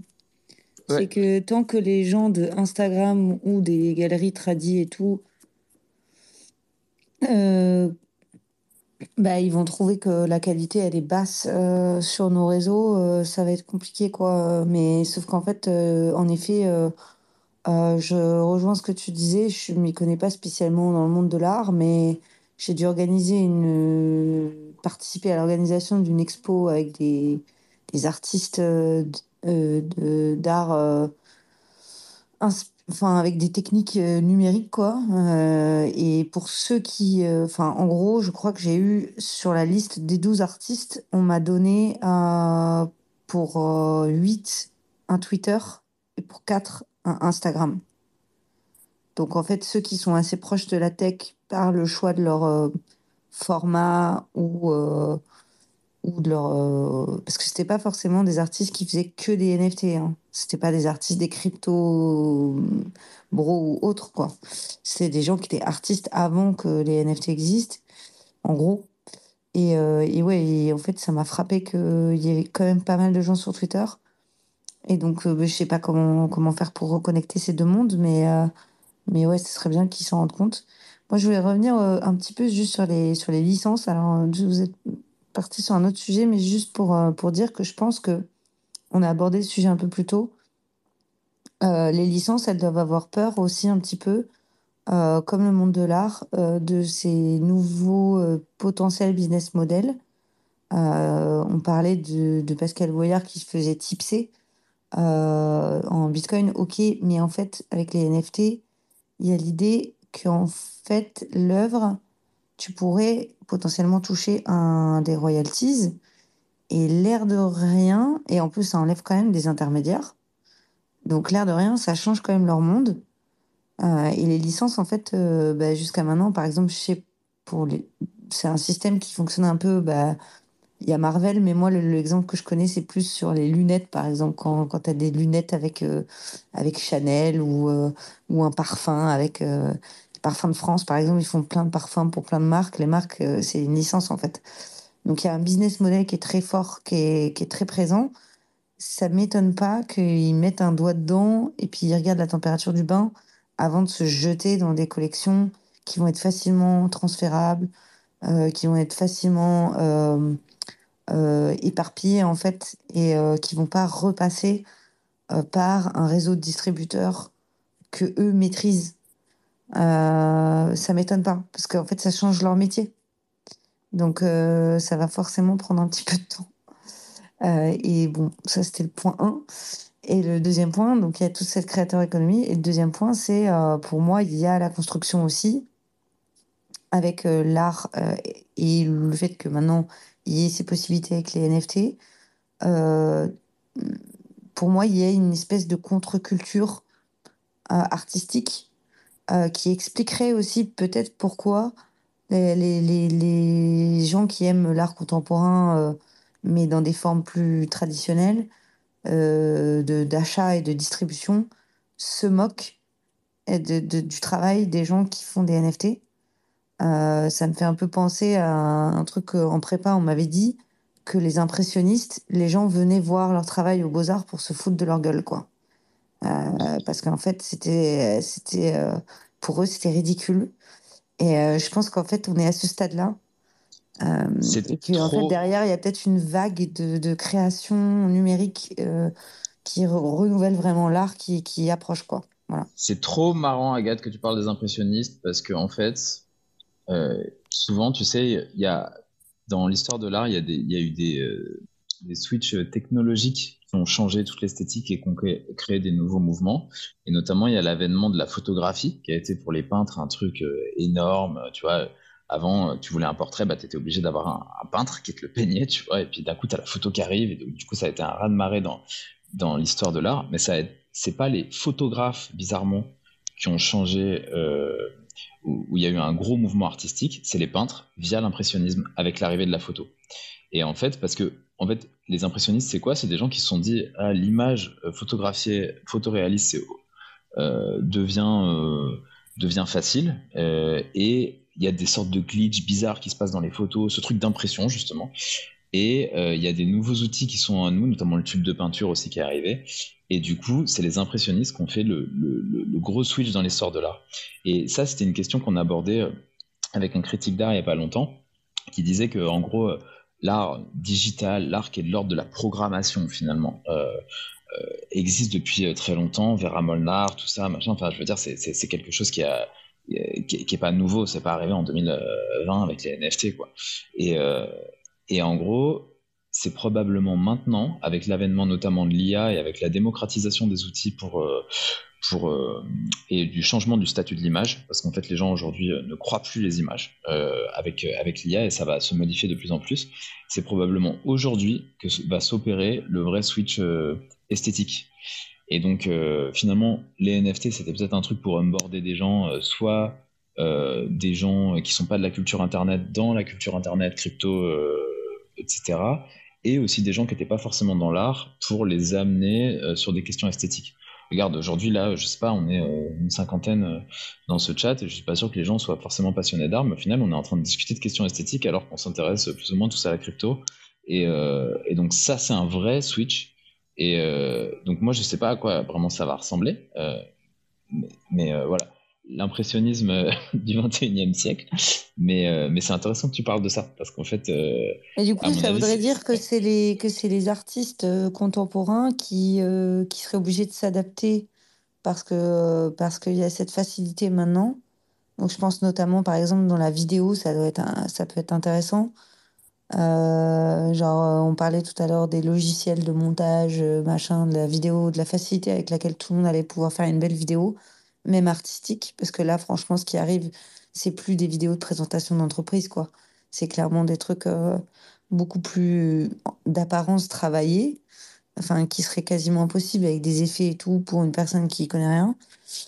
mais du coup, l'authenticité, enfin, si on fait l'analogie, en fait, je dirais, avec l'impressionnisme, on la retrouverait dans le, dans le self-made, le homemade euh, de, l'artiste qui continue de travailler, euh, euh, peut-être avec une façon augmentée par ses, par ses IA, mais avec une matière artistique initiale plus comme, comme, comme l'était la peinture à l'époque de la photographie. Donc plus peut-être plus euh, ouais plus ancienne quoi entre guillemets. Je sais pas. Mais du ben mais en tout cas je me dis que forcément même juste sur la place de l'artiste moi j'ai écrit un livre là-dessus euh, un livre pardon. J'ai lu un livre qui parlait d'une archéologie euh, de l'œuvre d'art en fait qui faisait une archéologie de l'œuvre d'art et de la place de l'artiste et de l'œuvre. Et en fait j'ai fait un, petit article pour le mettre en parallèle sur du coup bah, c'est quoi la place de l'artiste si une œuvre, par exemple, euh, ça serait euh, tout le monde a un NFT et en allant actionner cet, NFT, mettre la clé dans la serrure, ça crée une œuvre et à chaque fois que quelqu'un enlève la clé de la serrure, ça change l'œuvre. Donc c'est une œuvre qui est construite par peut-être des milliers, des millions de personnes on-chain, un peu comme il y a eu avec la Pixel War. Euh, du coup, quelle est la place de l'artiste à ce moment-là? Qui est l'artiste? Et ben déjà, euh, je trouve que c'était plus même la pixel war, ça suffit pas parce qu'il n'y a pas la notion de propriété. Euh, alors que là, avec les NFT, euh, comment, à quel point on peut fractionner les choses et, la, et la, propriété d'un morceau du cyberespace, en fait, en quelque sorte, on va pouvoir aller hyper loin dans des œuvres partagées et ça remet en cause, mais genre, je pense, franchement, énormément de choses dans ce qu'est la création, euh, euh, les œuvres et tout, quoi. Enfin, et je, j'arrive même pas à concevoir ce que ça peut donner, en fait, après. Totalement. C'est trop drôle, c'est trop drôle que tu dises euh, la fractionnalisation parce qu'aujourd'hui j'ai fait un tweet sur, je sais pas si vous avez vu, il y a eu, en fait, Ansem Kiefer c'est un des artistes du top 5 mondial, ça, doit être un, des artistes les, plus chers du monde. Enfin voilà, et en gros il a un atelier qui est, qui est à, à Meaux et, euh, il se fait cambrioler. Et les voleurs, en fait, il fait pas mal de, sculptures en métal, dans des métaux un peu précieux et tout. Et les voleurs, c'était pas des voleurs d'art, tu vois. Ils, ont comme fracassé un entrepôt et ils ont pris les œuvres pour choper le métal. Et donc, ils ont, en fait, c'est là, au second marché, ils vont vendre du Anselm Kiefer à, j'ai regardé le prix du métal, c'est 1,20€ au kilogramme. Et du coup, ça va être du Hansen Kiefer à 1,20€ au kilogramme au second marché, alors que c'est un truc qui vaut des centaines de millions de dollars. Incroyable, c'est incroyable comme histoire. tu vois, c'est la tokenisation arrive dans le. C'est comme les toilettes, c'est comme les toilettes quoi, à l'envers quoi. C'est du noir à l'envers, genre en fait. C'est ça. Mais par des voleurs, quoi. ouais, par des voleurs. Franchement, les gitans, c'est des génies. Mais euh, ce que tu as dit tout à l'heure, euh, euh, Agathe, c'est, c'est, ça résonne énormément dans, le truc, la question que je voulais poser, parce qu'en fait, je me suis posé la question est-ce que finalement, le futur des NFT, ou même le futur de, enfin, le, futur peut-être de l'art digitalisé ou autre, est-ce que ce serait pas genre euh, ça ne tiendrait pas au concept d'expérience? Parce qu'en en fait, euh, on a eu les prémices de ça euh, dans la, vague précédente, avec justement le côté utilitaire des NFT. genre, quand tu as un NFT, donc tu es propriétaire du truc, ça te permet d'accéder à d'autres trucs, ça te permet d'accéder à des communautés, à des shops, à des machins, à des événements, tout ça. Et j'ai l'impression que ça n'a pas été exploité à fond. Il y a eu un début de ça, et ensuite, ça s'est tout s'est arrêté avec le, le BR, en fait. Mais tu vois, je me dis que finalement, cette idée de d'aller taper dans, dans les collectionneurs, c'est pas un truc euh, pérenne, tu vois. Genre, c'est les, collectionneurs, c'est une niche. En plus, tu peux pas étirer le truc à l'infini, tu vois. Alors que l'expérience, tu peux, euh, tu peux faire un truc multimodal, comme tu disais un peu, genre faire une expérience euh, communautaire avec tout le monde crée ou ne crée pas, mais où tu, tu peux faire, tu peux étendre le truc dans la vraie vie ou sur d'autres plateformes ou des machins, sur d'autres supports. Et je me demande si c'est pas ce truc-là éventuellement qui ferait que bah, que la prochaine vague NFT euh, puisse, euh, donner un truc vraiment intéressant. Tu vois, les mecs qui vont euh, trouver des idées pour, bah, pour rendre en fait l'art digital plus, plus intéressante en termes d'expérience où tu as vraiment envie de d'être d'obtenir quelque chose de, qu'une chose en particulier t'appartienne parce que elle va, va, te faire accéder à, quelque chose à une, bah, une expérience quoi. Je sais pas. Bon, ma question est longue mais est-ce que vous avez compris un peu le, où je vais en venir? Bah, moi, j'ai un, pote, j'ai un pote qui voulait créer, bah, justement, c'est ça l'histoire dans, dans, mon, dans mon article. C'est que, en fait, j'étais un peu bourré à un bar à Paris et euh, je parlais avec un pote et qui me disait que euh, lui, il voulait, euh, il avait pensé au début de la vague sur les métaverses et tout, à brancher, en fait, un code vers pour créer une forme, en fait, et que la forme, elle allait évoluer en fonction de, des, données des vols, euh, des, vols d'avion. Euh, et en fait, après, il, a entendu parler d'Ethereum et il a fait putain, mais non, en fait, il faut que je le mette avec les transactions euh, Ethereum, quoi, comme, comme input. Et, c'est stupide comme idée, mais, mais en vrai, du coup, il a connu les cryptos comme ça un peu. Et, euh, et, en vrai, genre, euh, ça me paraît pas. Enfin, je pense qu'il y a plein de trucs comme ça qui vont être faits, quoi. Euh, Bien, après, ça donne des, après, moi, je pas spécialement. Enfin, est-ce que j'irais me balader dans un métaverse comme je vais au musée pour aller regarder une forme qui bouge en fonction du prix, enfin, ou des, enfin, du nombre de transactions d'Ethereum ou de je sais pas quelles données d'Ethereum ou même de plein d'autres trucs? Je sais pas, en fait. J'arrive pas à me dire.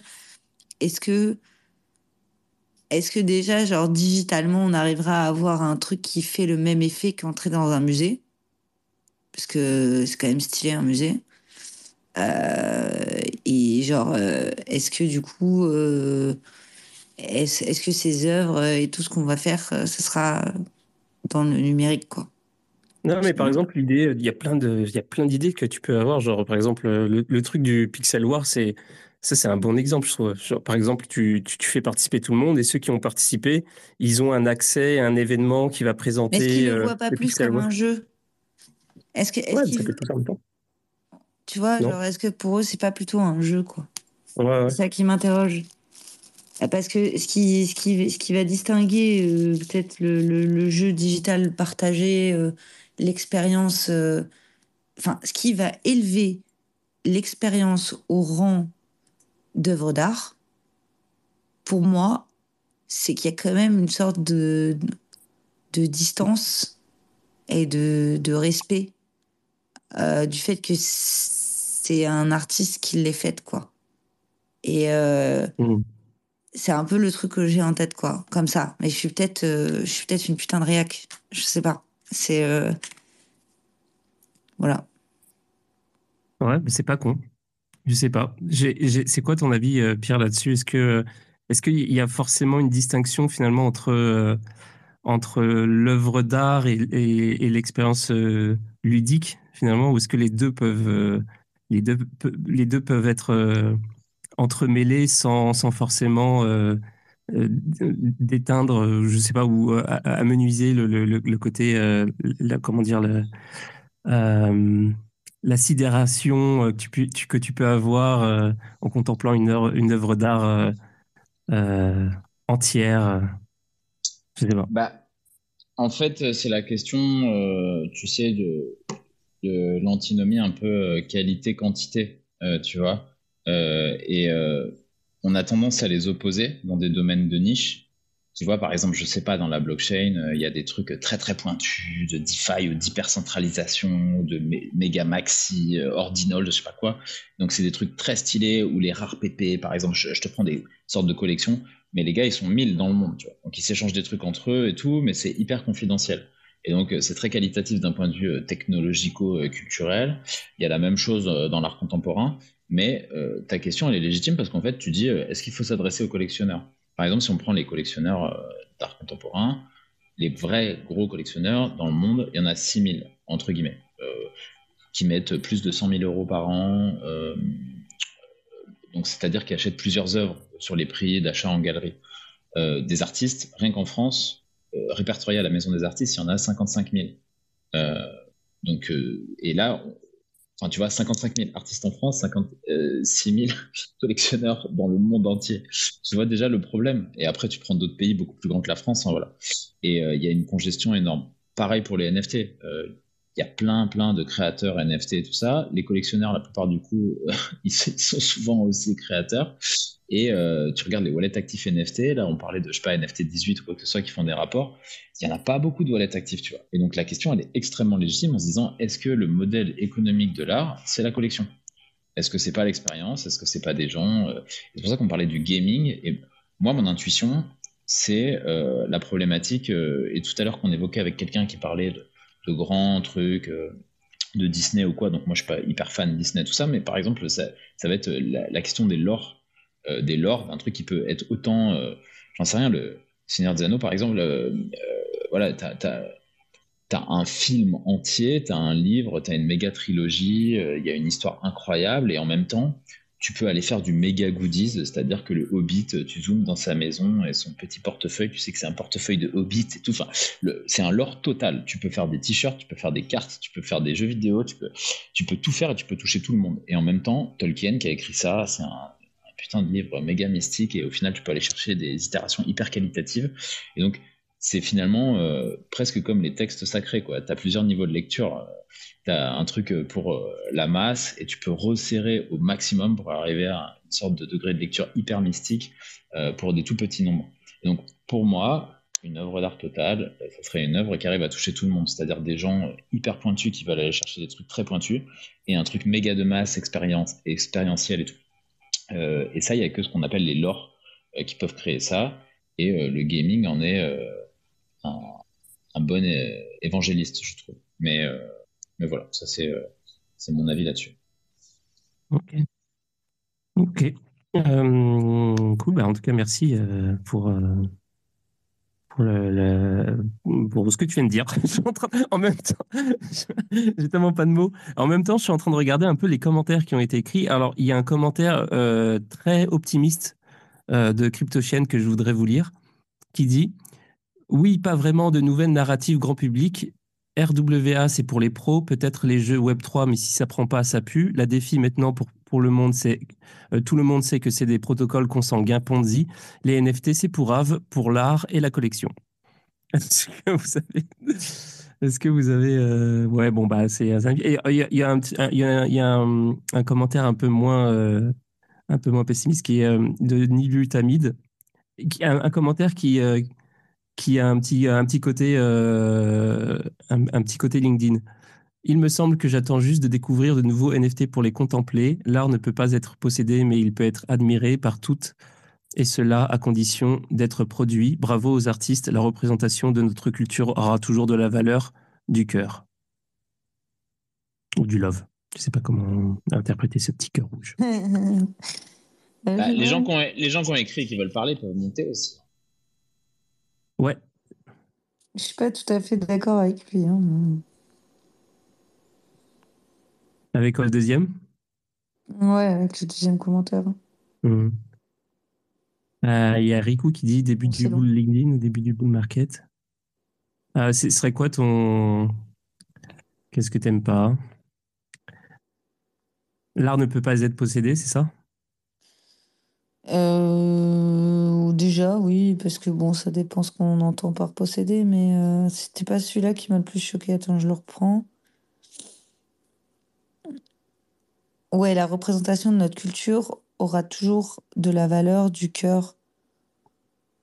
Hmm, je sais pas, je trouve ça un peu naïf. Mais bon, après, euh, après euh, c'est bien de penser ça, au fond. Enfin, c'est beau, quoi. Ah oui, c'est pour ça, je, pour ça que je me suis dit que j'allais. C'est pour ça que je me suis dit que c'était long de répondre à ça, que je suis pas d'accord, mais en même temps, genre, euh, j'ai pas du tout envie de casser cette personne dans son délire. Je suis très heureuse pour elle, quoi. Vraiment. Ouais, bon, en tout cas, euh, s'il y en a qui veulent, euh, qui veulent participer, euh, poser des questions ou donner leur avis sur la discussion, que ce soit un pick-up de ce qu'on vient de dire là ou il y a très longtemps dans le passé, n'hésitez pas. C'est un petit peu le last call d'ailleurs, parce que ça fait déjà 1h30 qu'on est ensemble. donc, donc voilà, mais l'émission est faite pour ça c'est totalement, euh, totalement fait pour ça. Donc, euh, n'hésitez pas, euh, même si vous sentez que, bah, je sais pas, que si vous avez peur ou quoi, bah, venez quand même. Parce que ça va, surtout si vous avez un, un exposé à préparer, tout ça, ça va vous entraîner à parler en public. le côté utilitariste de, de, de, votre intervention, il ne faut pas la négliger. Salut Polydot, ça va? Salut, salut, j'espère que vous m'entendez un petit peu mieux qu'hier. Euh, ouais, ouais, carrément. Bah, c'était pour dire, bah voilà, moi je suis toujours actif sur Solana et Solana c'est vraiment une grosse blockchain NFT. Euh, toujours bah, l'aspect communautaire qui revient sur cette enfin sur euh, sur cette blockchain, pour l'art on va dire c'est pas trop ça. Sinon il y a des grosses collections là, je vois qu'il y a un petit SMB parmi les auditeurs. Enfin voilà, c'est des grosses collections communautaires, il y a pas mal d'utilité derrière. Euh, je t'avais déjà parlé d'Alpha Faro, moi ça me, voilà, sans me prendre la tête, ça me rapporte 60 balles par mois. Bah voilà, c'est non, c'est vraiment on vit le web 3 euh, avec ça, avec les NFT voilà. Comme je dis les gens qui veulent euh, garder les NFT, enfin se mettre dedans, Solana c'est enfin c'est user friendly pas très cher comparé à ETH qui était un peu élitiste, etc. Et euh, il y a tout quoi, donc euh, des bonnes communes et ça dure depuis euh, depuis des années quoi.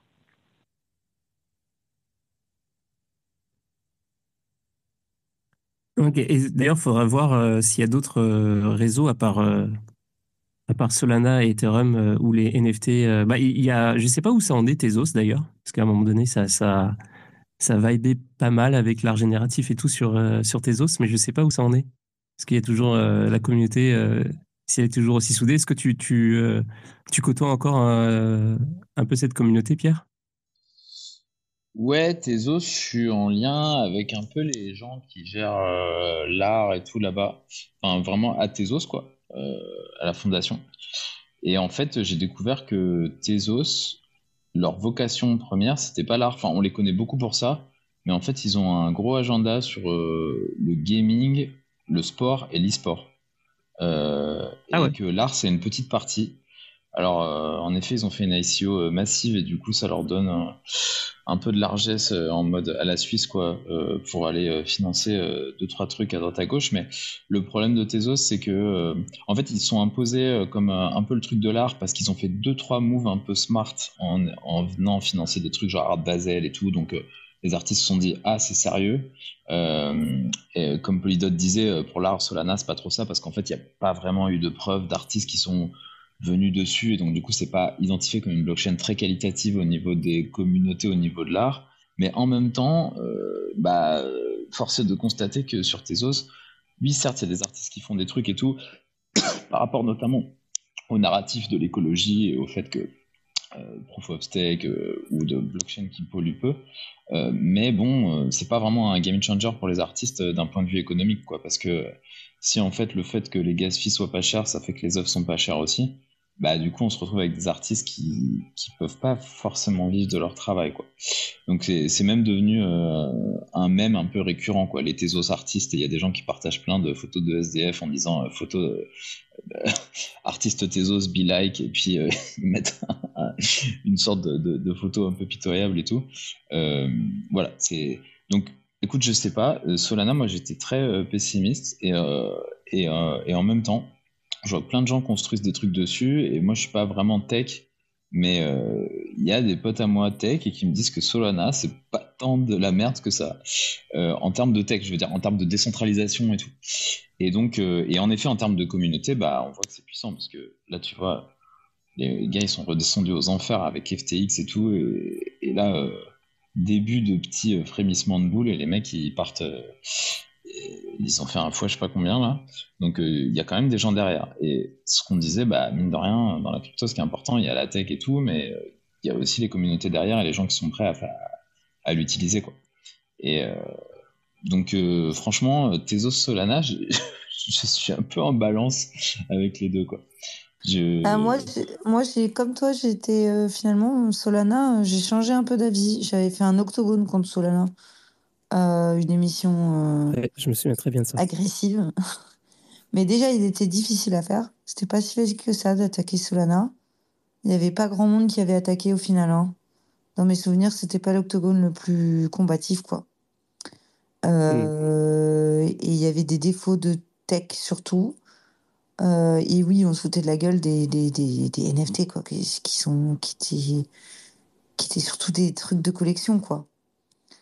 Mais euh, de collection, je veux dire collectibles. Mais, mais j'ai l'impression que c'est en train de changer. Je trouve que c'est une, c'est une des, enfin, un des écosystèmes qui a le mieux évolué positivement pendant le bear market, clairement genre euh, y compris euh, les communes, elles se sont structurées, euh, l'image de la marque Solana. Et puis il faut croire que la tech tient quand même mieux qu'avant. Après on verra en blue run parce qu'avant elle s'arrêtait surtout c'était ça le problème. mais voilà et après bon il y a ce problème de il y a ce problème de décentralisation qui est pas très fort mais il y a une sorte de décentralisation humaine qui est plutôt forte j'ai l'impression. Ils, sont, ils ont l'air d'être euh, d'être bien répartis partout en termes d'intérêt, etc.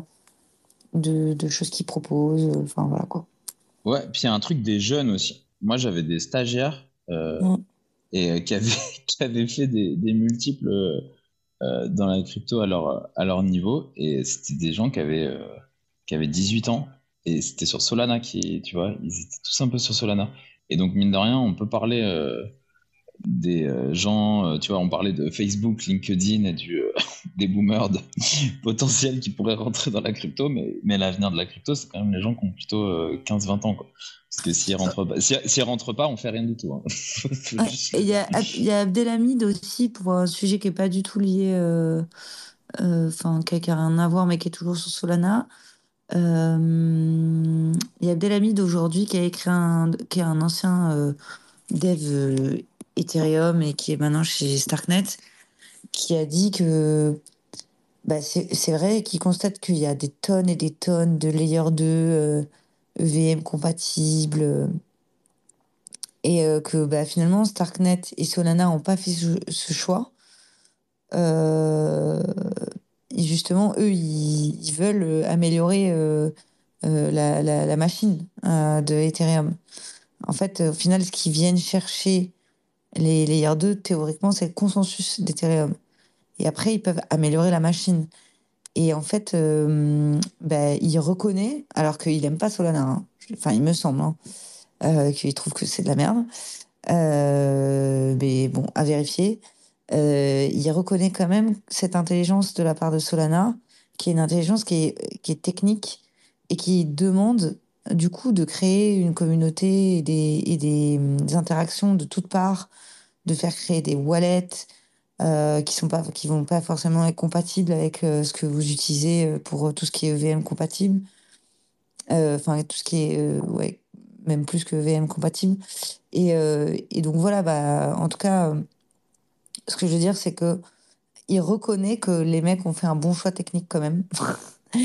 et moi ça m'a frappé alors que Tezos, par contre, j'ai pas du tout euh, accroché, genre jamais. Je pense que c'est un, enfin, ça m'a l'air un peu vieux, donc euh, je suis curieuse si quelqu'un a des nouvelles euh, sur Tezos intéressantes, quoi. Genre, j'ai l'impression que c'est que depuis que je suis arrivée dans les cryptos, ça fait pas si longtemps, mais quand même, 2-3 ans pour les cryptos, c'est beaucoup. j'ai pas l'impression qu'il y ait de nouveautés incroyables, quoi. Moi, j'ai la... Non, j'ai un peu perdu de vue aussi. Non, mais c'est surtout en fait qu'il faut regarder euh, une chose, enfin de mon côté que je regarde, c'est euh, là où tu as les devs, là où tu as le plus de développeurs. Euh, ça, c'est pour moi la métrique en réalité la, plus importante. Et c'est ce que d'ailleurs tous les protocoles, là on parlait à l'instant de Tezos, mais que Tezos essaye en fait depuis des années d'avoir une communauté de développeurs. Parce que si tu n'as pas une communauté qui dev sur ton protocole, bah bah, c'est compliqué. Tu te maintiens avec effectivement les fonds, euh, souvent des fondations, puisque les fonds des fondations, bah, elles permettent de maintenir en vie euh, certains. Et t'en as, c'est des ovnis hein, dans l'écosystème. Euh, mais ils arrivent à tenir parce qu'ils ont fait une grosse levée à un moment donné. Ils ont des millions. Mais au fond des choses, leur objectif principal, c'est d'avoir un maximum de développeurs. Ouais, ça, faut pas l'oublier. Et c'est ce que je pense qu'il faut regarder. Euh, et puis on parlait de Solana. Solana a quand même effectivement une, communauté de développeurs qui à, ne pas négliger. Euh, et l'approche également euh, de Solana dernièrement n'est pas étonnante. La réalité, c'est qu'ils n'ont pas trop le choix. S'ils font pas ces choix innovants, bah, ils seront en perte de vitesse à un moment donné.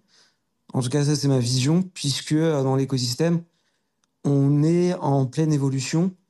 Euh, le discours multi-chain, en fait, il devient de plus en plus important. Et bref, plein de plein d'autres d'autres points qui sont également à, prendre en compte. Mais voilà, je voulais juste euh, dire ça. Avant que, je donne la, parole à, à Riku, euh, et puis ensuite à, à Jean-Marc, qui vient de demander la parole. Euh, ouais, je voulais rebondir euh, sur ce que tu venais de dire, euh, Pierre. Parce que tu avais un truc, je crois que tu as complètement raison, en fait. Tu disais que, les, que bon, bah, en fait, Solana, c'est surtout des jeunes qui utilisent ça. et que tout à l'heure, on parlait de. Tu as, fait le, le, pont avec la discussion qu'on avait avec LinkedIn, etc. Ça se trouve, on, est, on est en passe de devenir. On est très proche de la boomérisation en fait. On est en train de parler, on est là, oui, euh, les NFT, machin, quels vont être les nouveaux trends. En fait, ça se trouve, on va rien comprendre à ce qui va se passer. Il va y avoir un boule qu'on va genre zéro capter et ça va venir genre des, des, réseaux sociaux, ça va venir de TikTok, il va se passer un truc, ça va être des mimes qu'on comprend pas. Parce que jusqu'à maintenant, c'est marrant parce qu'on a vu, euh, a vu ce débat euh, il y a quelques semaines quand on parlait justement de la mime culture, etc. avec les gars de, de PP et tout ça. Euh, et, c'est vrai que le, il y avait une grosse, grosse présence de la mime, euh, l'internet mime culture dans, dans les, euh, dans, dans le délire des NFT, tout ça. Mais ça se trouve, la, la prochaine vague, ça va être absolument rien de tout ça, en fait. Ça va être des trucs qui, qui sont pas du tout dans, dans les thèmes que nous, on, nous, on est habitués, quoi. Je. Bah nous, on parle de tech et de décentralisation et tout, mais regarde Internet à la base, c'était un peu wiki, euh, peer-to-peer, euh, open source et tout. Au final, on utilise tous des apps euh, et tu vois, on s'en bat les couilles. Donc en gros, il est probable que si la blockchain fasse un truc, ce soit pas du tout décentralisé, ce soit sur des trucs de, de méga, méga pop TikTok, comme tu dis. Moi, je suis d'accord. Hein. à mon avis, ça peut être un scénario très possible. Et nous tous là, où on aura capitalisé sur une sorte de, de vision de décentralisation, ou que sais-je, on va se faire ramasser. c'est non, mais c'est l'expérience. En, fait, pour moi, c'est le plus important, c'est en fait aujourd'hui et au prochain cycle, c'est l'expérience que tu vas pouvoir offrir à tes utilisateurs. Et ça, c'est ce que tout le monde va rechercher et c'est l'expérience. Et c'est là où, en fait, euh, euh, tous les projets doivent, euh, doivent s'axer. J'ai un truc à dire là. bonsoir tout le monde. Et vous allez rebondir et me dire ce que vous en, vous en pensez.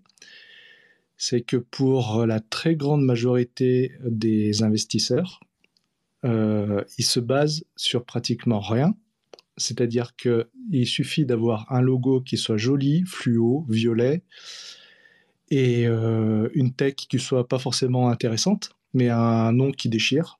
Voilà, style Avalanche, Solana, une commu qui a déjà commencé à grossir, et euh, en fait, c'est ce qui fait la hype pour la majorité des investisseurs.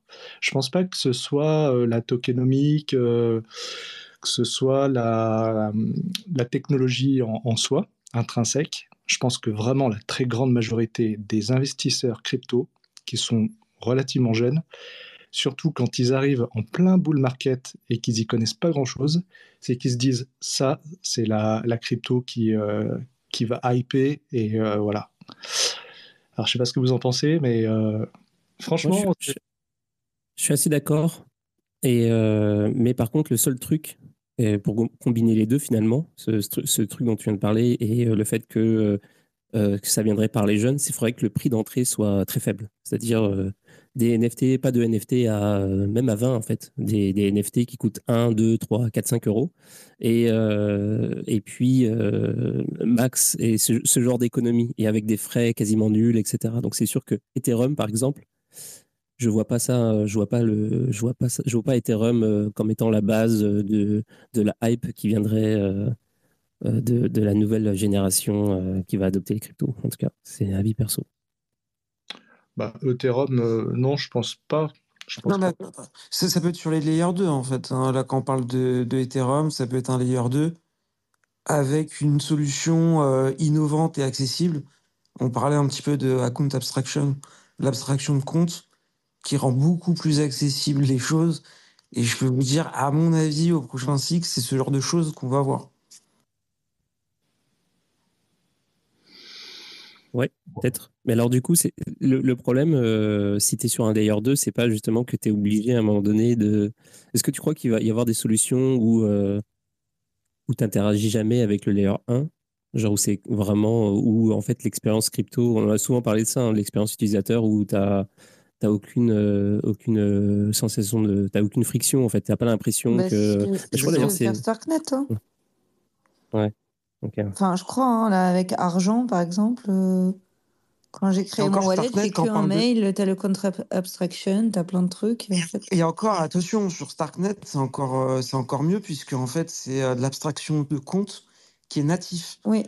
Donc c'est complètement différent de ce qu'on peut voir sur sur d'autres layers 2 euh, en termes notamment de sécurité, puisque euh, c'est pas de la gestion de compte par des euh, smart contracts.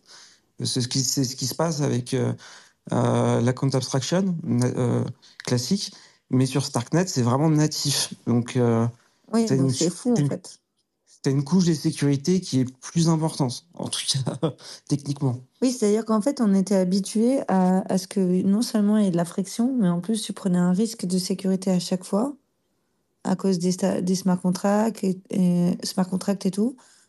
Et en fait, genre, je pense que vraiment, avec Starknet, c'est ce que j'ai compris aujourd'hui. Hein, je, je sors pas de.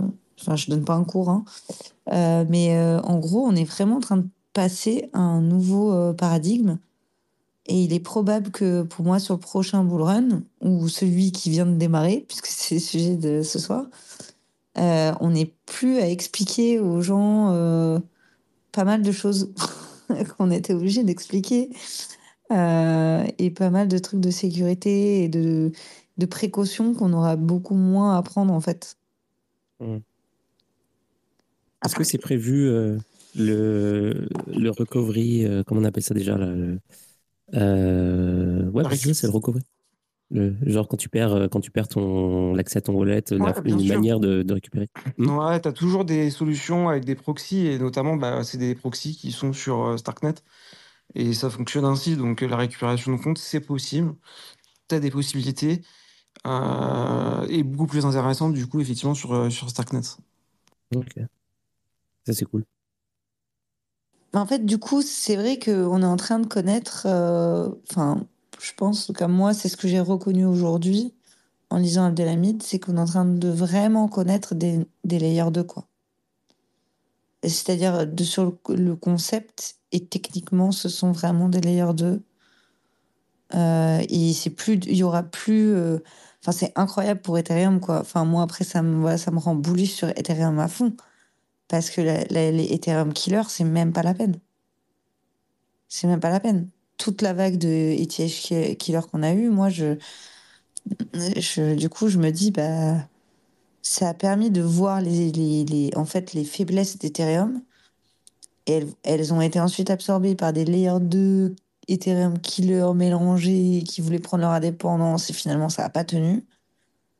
Et, voilà, au final, le consensus d'Ethereum avec une machine en gros primaire sur laquelle euh, tu peux ensuite mettre une couche qui va permettre plein de trucs qui vont peut-être même en effet sécuriser euh, le l'UX quoi.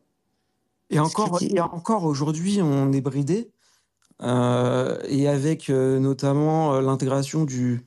Après, c'est un peu technique, mais proto donc sharding et le donc sharding, ça va permettre effectivement d'agréger beaucoup plus de données dans, dans les blocs que c'est actuellement le cas.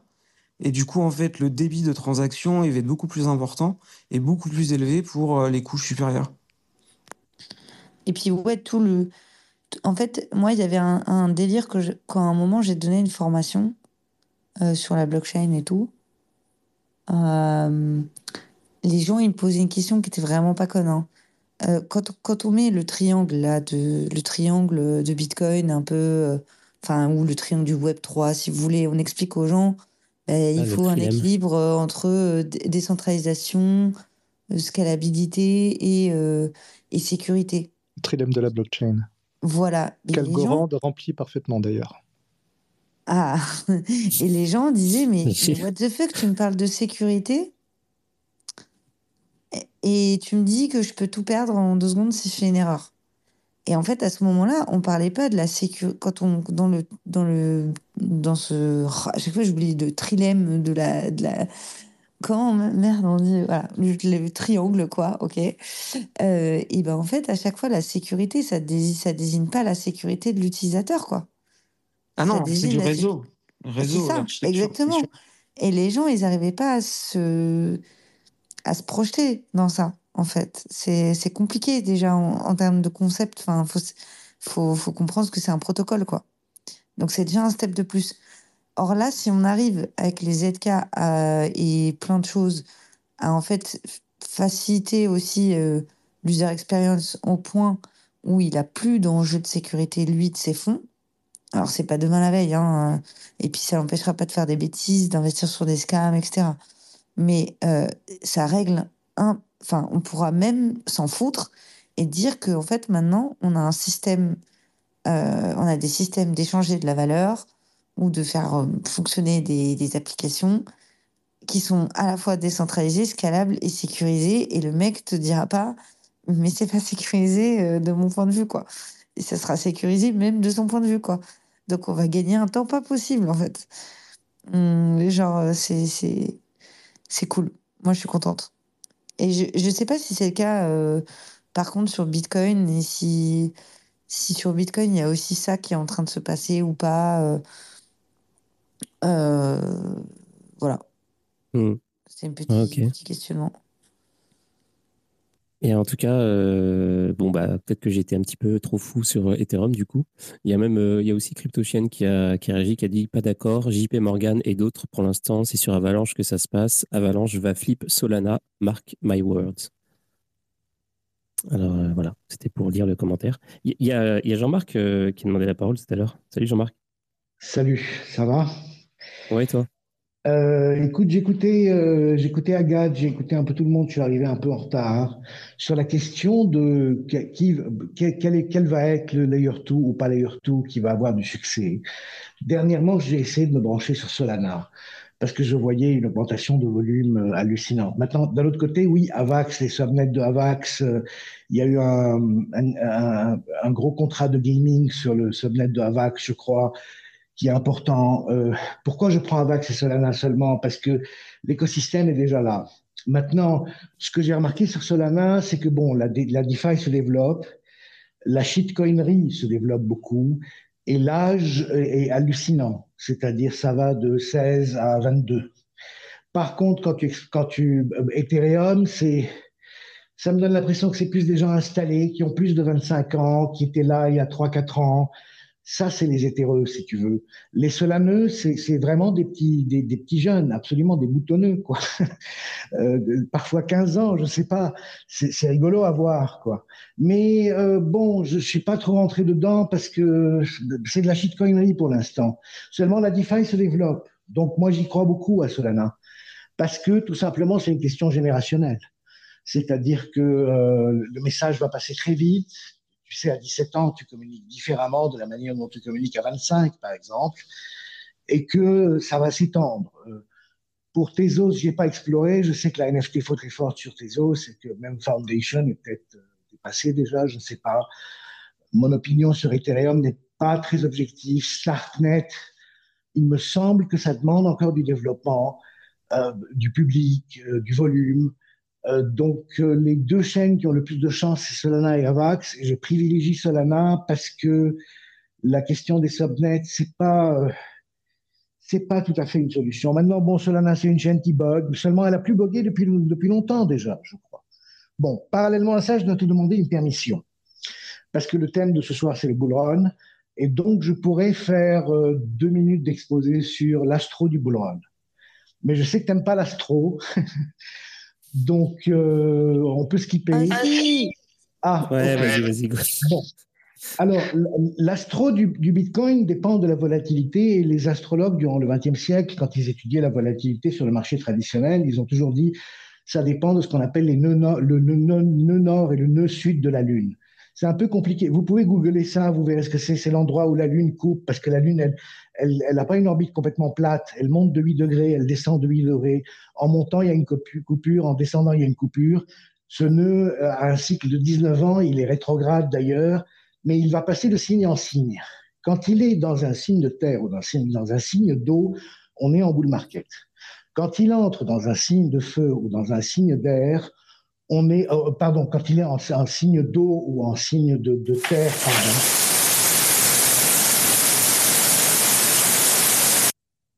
Allô? Vous entendez ouais, Il y a un petit bug euh, du côté de CypherTux. Voilà. Donc, quand ce nœud de la Lune est dans un signe d'eau ou dans un signe de terre, on perd la volatilité, on est en bear market. Par contre, quand ce nœud de la Lune va entrer pendant un an et demi, il passe un an et demi par signe, si tu veux. Il entre dans un signe de feu ou dans un signe d'air, on est en bull run. Alors, 2011, il est en signe de feu. 2017, il est en signe de feu. 2014, il est en signe d'air. 2021, il est en signe d'air. Là, il est en signe de feu. Maintenant, si tu mets les quatre cycles précédents et que tu les compares, tu remarqueras que 2011 et 2017 se ressemblent explosif. C'est-à-dire que au début, ça monte très doucement et puis soudain, c'est hallucinant. Et ça monte très très vite et très très haut et ça redescend très très vite et très très bas. Donc ça, c'est le, cycle explosif. C'est comme une, c'est comme une bite en fait. Ok? Par contre, les, les, cycles de 2014 et de 2021, c'est des nichons. Donc tu regardes, il y a deux montagnes, ça monte lentement, c'est progressif, tu as le temps de, tu as le temps de bien gérer ton cycle, tu as le temps de, préparer tes, tes stratégies et ça redescend lentement. L'ennui, c'est que là, on n'est pas dans un cycle progressif, parce que 21, 2021 était un cycle progressif. Là, on est dans un cycle explosif. Donc, on risque de passer pas mal de temps en dessous de 60, OK, entre 40, 50, 60, etc. On va se dire ça monte, etc. Et puis, soudain, ça va exploser jusqu'à 300, très vite après le halving normalement. Donc au mois de mai, il va y avoir une explosion, mais ça va redescendre très vite. C'est-à-dire que juin sera catastrophique. Parce que quand on va monter à 300, je peux dire on va corriger à 150 ou on va corriger à 100. Donc, on va vers un cycle explosif. Le mois de mai est très bon. Le mois de juillet, le, mois de juin est catastrophique parce que là, on redescend. Et tous ceux qui s'attendent à un cycle en 2025, etc., ça n'existera pas. Ça n'existera pas. Tout va se passer après le having. Et donc l'été, bon, juillet sera bon, euh, août ne sera pas bon, etc. On redescendra lentement jusqu'à ce que le cycle se termine euh, vers février-mars 2025. Mais euh, tu peux considérer que le niveau que tu auras en décembre, quand en décembre je serai, je sais pas où on sera, on sera à 100 000 ou à 90 000 ou même à 150 000, ce ne sera rien comparé à ce qu'on verra au mois de mai. Donc au mois de mai, je pense qu'on va passer, facilement passer les 200 000, alors qu'on s'y attendait pas du tout, parce que je te dis, d'ici d'ici le mois de ah mai, on va on va on va barboter entre 40 et 60, peut-être peut-être un peu plus que 60, mais ça va ça va exploser. Et donc ça va être très difficile à gérer. Et vu la Bitcoin dominance, euh, beaucoup de haltes ne vont pas avoir le temps de suivre. C'est-à-dire le Bitcoin va monter à des sommets incalculables, il va redescendre à une telle vitesse que, beaucoup de haltes n'auront pas le temps de réagir. C'est pour ça que je conseille de, enfin, non, not financial, not financial advice, mais que personnellement, par exemple, je mise beaucoup plus sur le Bitcoin cette fois que sur les haltes. Moi, j'ai fait un mec totalement halt, pas du tout Bitcoin. Là, c'est l'inverse. Par exemple, en, l'événement du jour aujourd'hui, c'est le couronnement de, par je ne sais plus quelle revue très importante de la crypto, de Casey Rodarmor, l'inventeur des ordinals, comme personnalité la plus influente des cryptos. Donc, euh, les ordinals et le mouvement des ordinals et tous les développeurs qu'il y a sur les ordinals. Rien que sur Bitmap, il y a 200 développeurs. Euh, donc il se passe quelque chose sur Bitcoin. C'est pour ça que je mets le poids sur Bitcoin. J'arrête cette parenthèse astro et je laisse la parole à d'autres. Merci. Merci Jean-Marc. Je sais pas ce que tu Je sais pas ce que Jean-Marc prend au petit-déj, mais je veux la même chose. C'est exactement ce que j'allais dire. Est-ce que tu peux me donner le numéro de ton dealer en PM Ça m'intéresse énormément. Bah, j'essaie d'obtenir quelque chose, il est en retard, il est en retard, mais, mais j'ai dealé en bitmap la dernière fois, c'est ça le plus drôle d'ailleurs. Bon, bah, en tout cas, c'était une analyse. Mais c'est bien parce qu'on pourra jamais m'épingler pour ça. C'est un mec qui investit euh, sur ces conseils-là, genre, euh, il peut jamais expliquer un truc pareil, tu sais. Alors moi, j'ai investi sur les nichons, mais c'était du signe du feu. Et ça devait, ça devait se transformer en pénis. La, la par une secte astrologique. Mm, en tout cas. Euh, il y a Polydot qui a la main levée depuis tout à l'heure. Euh, je pense après ça va être à peu près la dernière euh, intervention parce que genre ça fait deux heures qu'on est ensemble déjà. Et puis voilà. En tout cas, merci hein, Jean-Marc, c'était quand, même intéressant. C'est différent.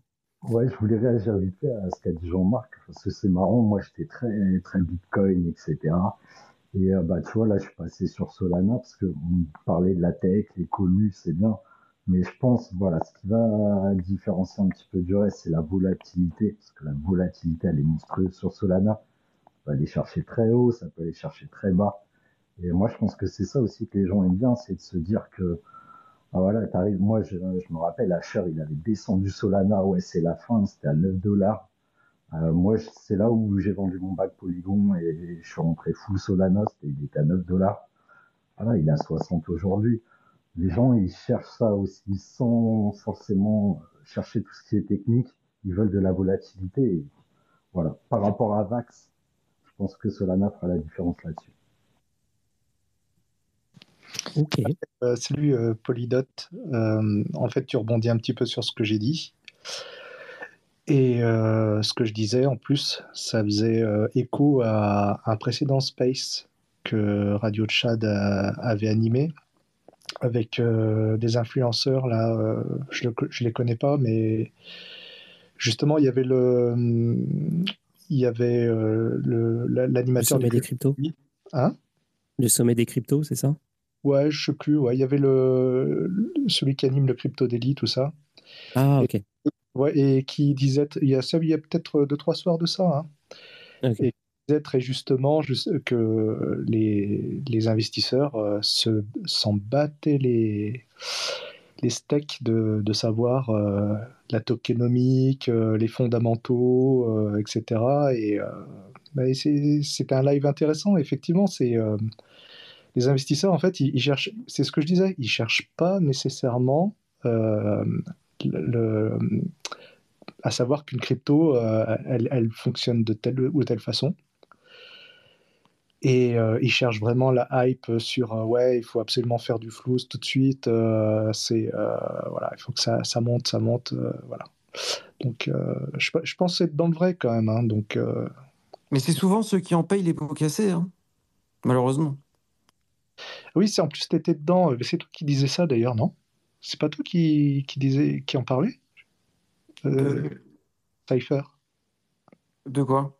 De, justement sur la, les, investisseurs qui, euh, qui cherchaient la qui cherchaient un peu les, les étoiles, tu vois, tout ce qui brille. Ouais, bah, bien sûr, bien sûr. Bah, il y, en a effectivement, mais malheureusement, euh, là, comme tu disais, la tokenomics, euh, personne ne regarde, mais bref, c'est des choses en fait qui sont, qui sont essentielles de comprendre la répartition, la supply, ce genre de choses, ça permet effectivement euh, d'être éclairé sur tel ou tel projet, évidemment. Euh, mais euh, mais l'utilisateur là actuel, il va regarder l'expérience ou alors effectivement les gains, les gains potentiels. Voilà, bah, c'est ça. C'est... Excuse-moi, Polydote. excuse-moi, Mais en fait, même sans aller trop dans la technique, il faut regarder aussi l'ATH, jusqu'où il a été. Euh, moi, c'était vraiment ce qui a déclenché le truc sur Solana. C'est bon, il y avait la tech et tout ça. Polygon, ça ramait un petit peu. J'ai raté, je voulais le vendre à 2 dollars, j'ai raté le truc et tout. Je me suis dit, putain, Solana, la TH qu'il a fait, il est à 9 dollars aujourd'hui. Je vais aller au lit, on y va, quoi. Mais voilà, sans rentrer dans des données très complexes, pour un trading view, tu vois ce que la charte, tout simplement, déjà, ça définit pas mal d'actes comme des shitcoins quand tu vois les chartes tu dis voilà, il y a du potentiel, donc on va là-dessus sans aller chercher trop trop technique. Tu peux te faire déjà une bonne idée. Mmh. En tout cas, on est un petit peu parti sur un autre, euh, un, autre sujet. Euh, moi, je pense qu'on va clore le, la, soirée, euh, la soirée de ce soir. La soirée de ce soir, c'est hyper redondant, mais je ne savais pas quoi dire. J'allais dire la soirée art, mais on, a fait, bon, on a quand même parlé pas mal d'art. si vous êtes intéressé par tous les sujets qui touchent l'art, justement, art et crypto, art euh, digital, euh, les nouvelles, euh, pratiques et la plupart du temps liées justement bah, aux technologies blockchain, Web3, etc. Bah, c'est le lundi, donc soyez là le lundi. on fait ça avec Pierre Pose. La semaine prochaine, je ne sais pas ce qu'on va faire exactement, mais on verra. peut-être on va parler de champignons, peut-être qu'on va parler d'autres choses, peut-être qu'on va on, va, regarder aussi, parce qu'il y a un rapport. Je voulais faire ça aujourd'hui, mais c'était trop tôt. le rapport de NFT 18 pour le mois de novembre aussi, c'est intéressant. Donc on verra. Il y aura d'autres trucs aussi peut-être qui vont arriver. Donc c'est ça. je vous recommande chaudement d'aller sur le. Si vous êtes sur Telegram, de vous abonner au, au, channel de Agathe, qui s'appelle Mieux que Twitter. Euh, je ne sais pas s'il y a un lien, je ne sais pas comment y arriver, mais vous pouvez lui demander en PM. Ou alors euh, aller sur son compte. Enfin, bref, pas toi, Agathe, avec ça. Mais en gros, c'est super intéressant. Euh, notamment, il y avait un truc, j'en ai pas parlé, mais là, Agathe a publié un truc qui s'appelle la loi d'Amara, que j'ai trouvé super cool. bon, je vais pas en parler là parce que c'est pas plus, on, on, va pas en faire un débat non plus. Mais euh, voilà, il y a de temps en temps des petites, euh, il y a des petits trucs perso, il y a des, il y a des news, des machins, des, euh, informations pertinentes à gauche à droite. Donc voilà, ça, ça, ça, ça, remplit la journée d'informations. Et puis, et puis demain, alors bah, l'émission pour ceux qui ne sont pas encore habitués, c'est tous les soirs du presque tous les soirs, du dimanche au vendredi. Euh, euh, et, donc euh, demain, donc c'est des thèmes à chaque, jour. Demain, ce sera l'intelligence artificielle. Donc on, s'éloigne un petit peu des cryptos, mais si ça vous intéresse juste un tout petit peu, bah, venez parce que ça va être super intéressant. On va regarder tous les derniers outils qui sont sortis, toutes les dernières technologies qui sont sorties. Et en ce moment, ça va à une vitesse folle. Euh, donc, euh, ça va être super intéressant, euh, tout simplement. Et puis, mercredi, on va, bah, mercredi, on va faire une émission crypto, CryptoXer. Donc, si vous êtes intéressé par cet événement ou pas, même, venez parce que je vais, je vais inviter donc bah, l'organisateur de CryptoXer, CryptoXer, je vais y arriver. Et on va parler de cet événement. Mercredi? C'est ouais, mercredi. Tu seras là Bah oui, j'aimerais bien venir parce que moi, je prépare mon émission aussi là-bas. Ok, ouais. Euh, et, j'ai plein de questions à poser. Euh, mais, ou peut-être il faudrait qu'on glisse ça dans une autre de tes émissions. Mais en gros, euh, j'ai vraiment besoin d'un retour sur l'idée que j'ai. de la part des gens qui potentiellement participeraient. Donc, j'ai besoin d'une place médiatique. bah moi je suis chaud. Et ouais. On, peut se faire ça si tu veux. Merci pour le canal, il est sur ma bio si vous cherchez. Et, et merci pour cette émission, c'était trop bien. Eh ben, de rien, mais merci à toi. Merci à toi, Pierre, aussi. Euh, puis à tous ceux qui sont intervenus. Pierre, en fait, tu as, un truc, euh, je te demande chaque semaine, mais vas-y, hein. euh, tu as un truc en cours que tu as envie de, de promote ou pas? Je sais que tu es en train de travailler sur une nouvelle œuvre, mais. Ouais, j'ai pas Bicraft mes trucs là. allez voir sur mes réseaux si vous voulez voir ce que je fais. J'ai plutôt parlé d'un truc de, de, de, news, un truc qui s'appelle Kiwi News. Euh, c'est un truc très crypto-orienté, c'est un peu le hacker news de la crypto. Et c'est des gars très cool de Berlin qui font ça, et c'est lié à Farcaster. Euh, je vous mets un petit lien dans le, dans le chat. Voilà, allez voir ça. C'est, ça évite de passer du temps sur Twitter et ça permet d'avoir un contenu un peu plus, un peu plus aiguisé. Ok. Je, mets ça là dans le, dans le chose. Voilà. Ok, cool. Ah bah, ok. Euh, un commentaire, j'imagine? Euh, ouais, c'est bon, je l'ai posté. Kiwi News. Et puis, euh, bah, merci, euh, merci à toi, merci Agathe, merci à tous ceux qui sont intervenus ce soir, Polydot, Et merci à MEV Capital. Rico. Alors, MEV Capital, c'est le sponsor du mercredi. Ah, je savais pas. Ouais, ouais. ben, il, se, eh, mais il faut un autre sponsor pour le lundi alors. Ben, oui, il faut, c'est, ça l'idée. Je vais, j'aimerais trouver un sponsor par, par jour. Euh, c'est le, le grand projet, ouais. Mais, euh, mais on peut les citer, MEV Capital, euh, ils, sont, ils sont super cool. Et, et puis, c'est ça. Et rendez-vous demain pour l'IA, 22h, comme d'habitude. Et bah, bonne soirée à tous. Et on se quitte bah, en musique. Allez, salut!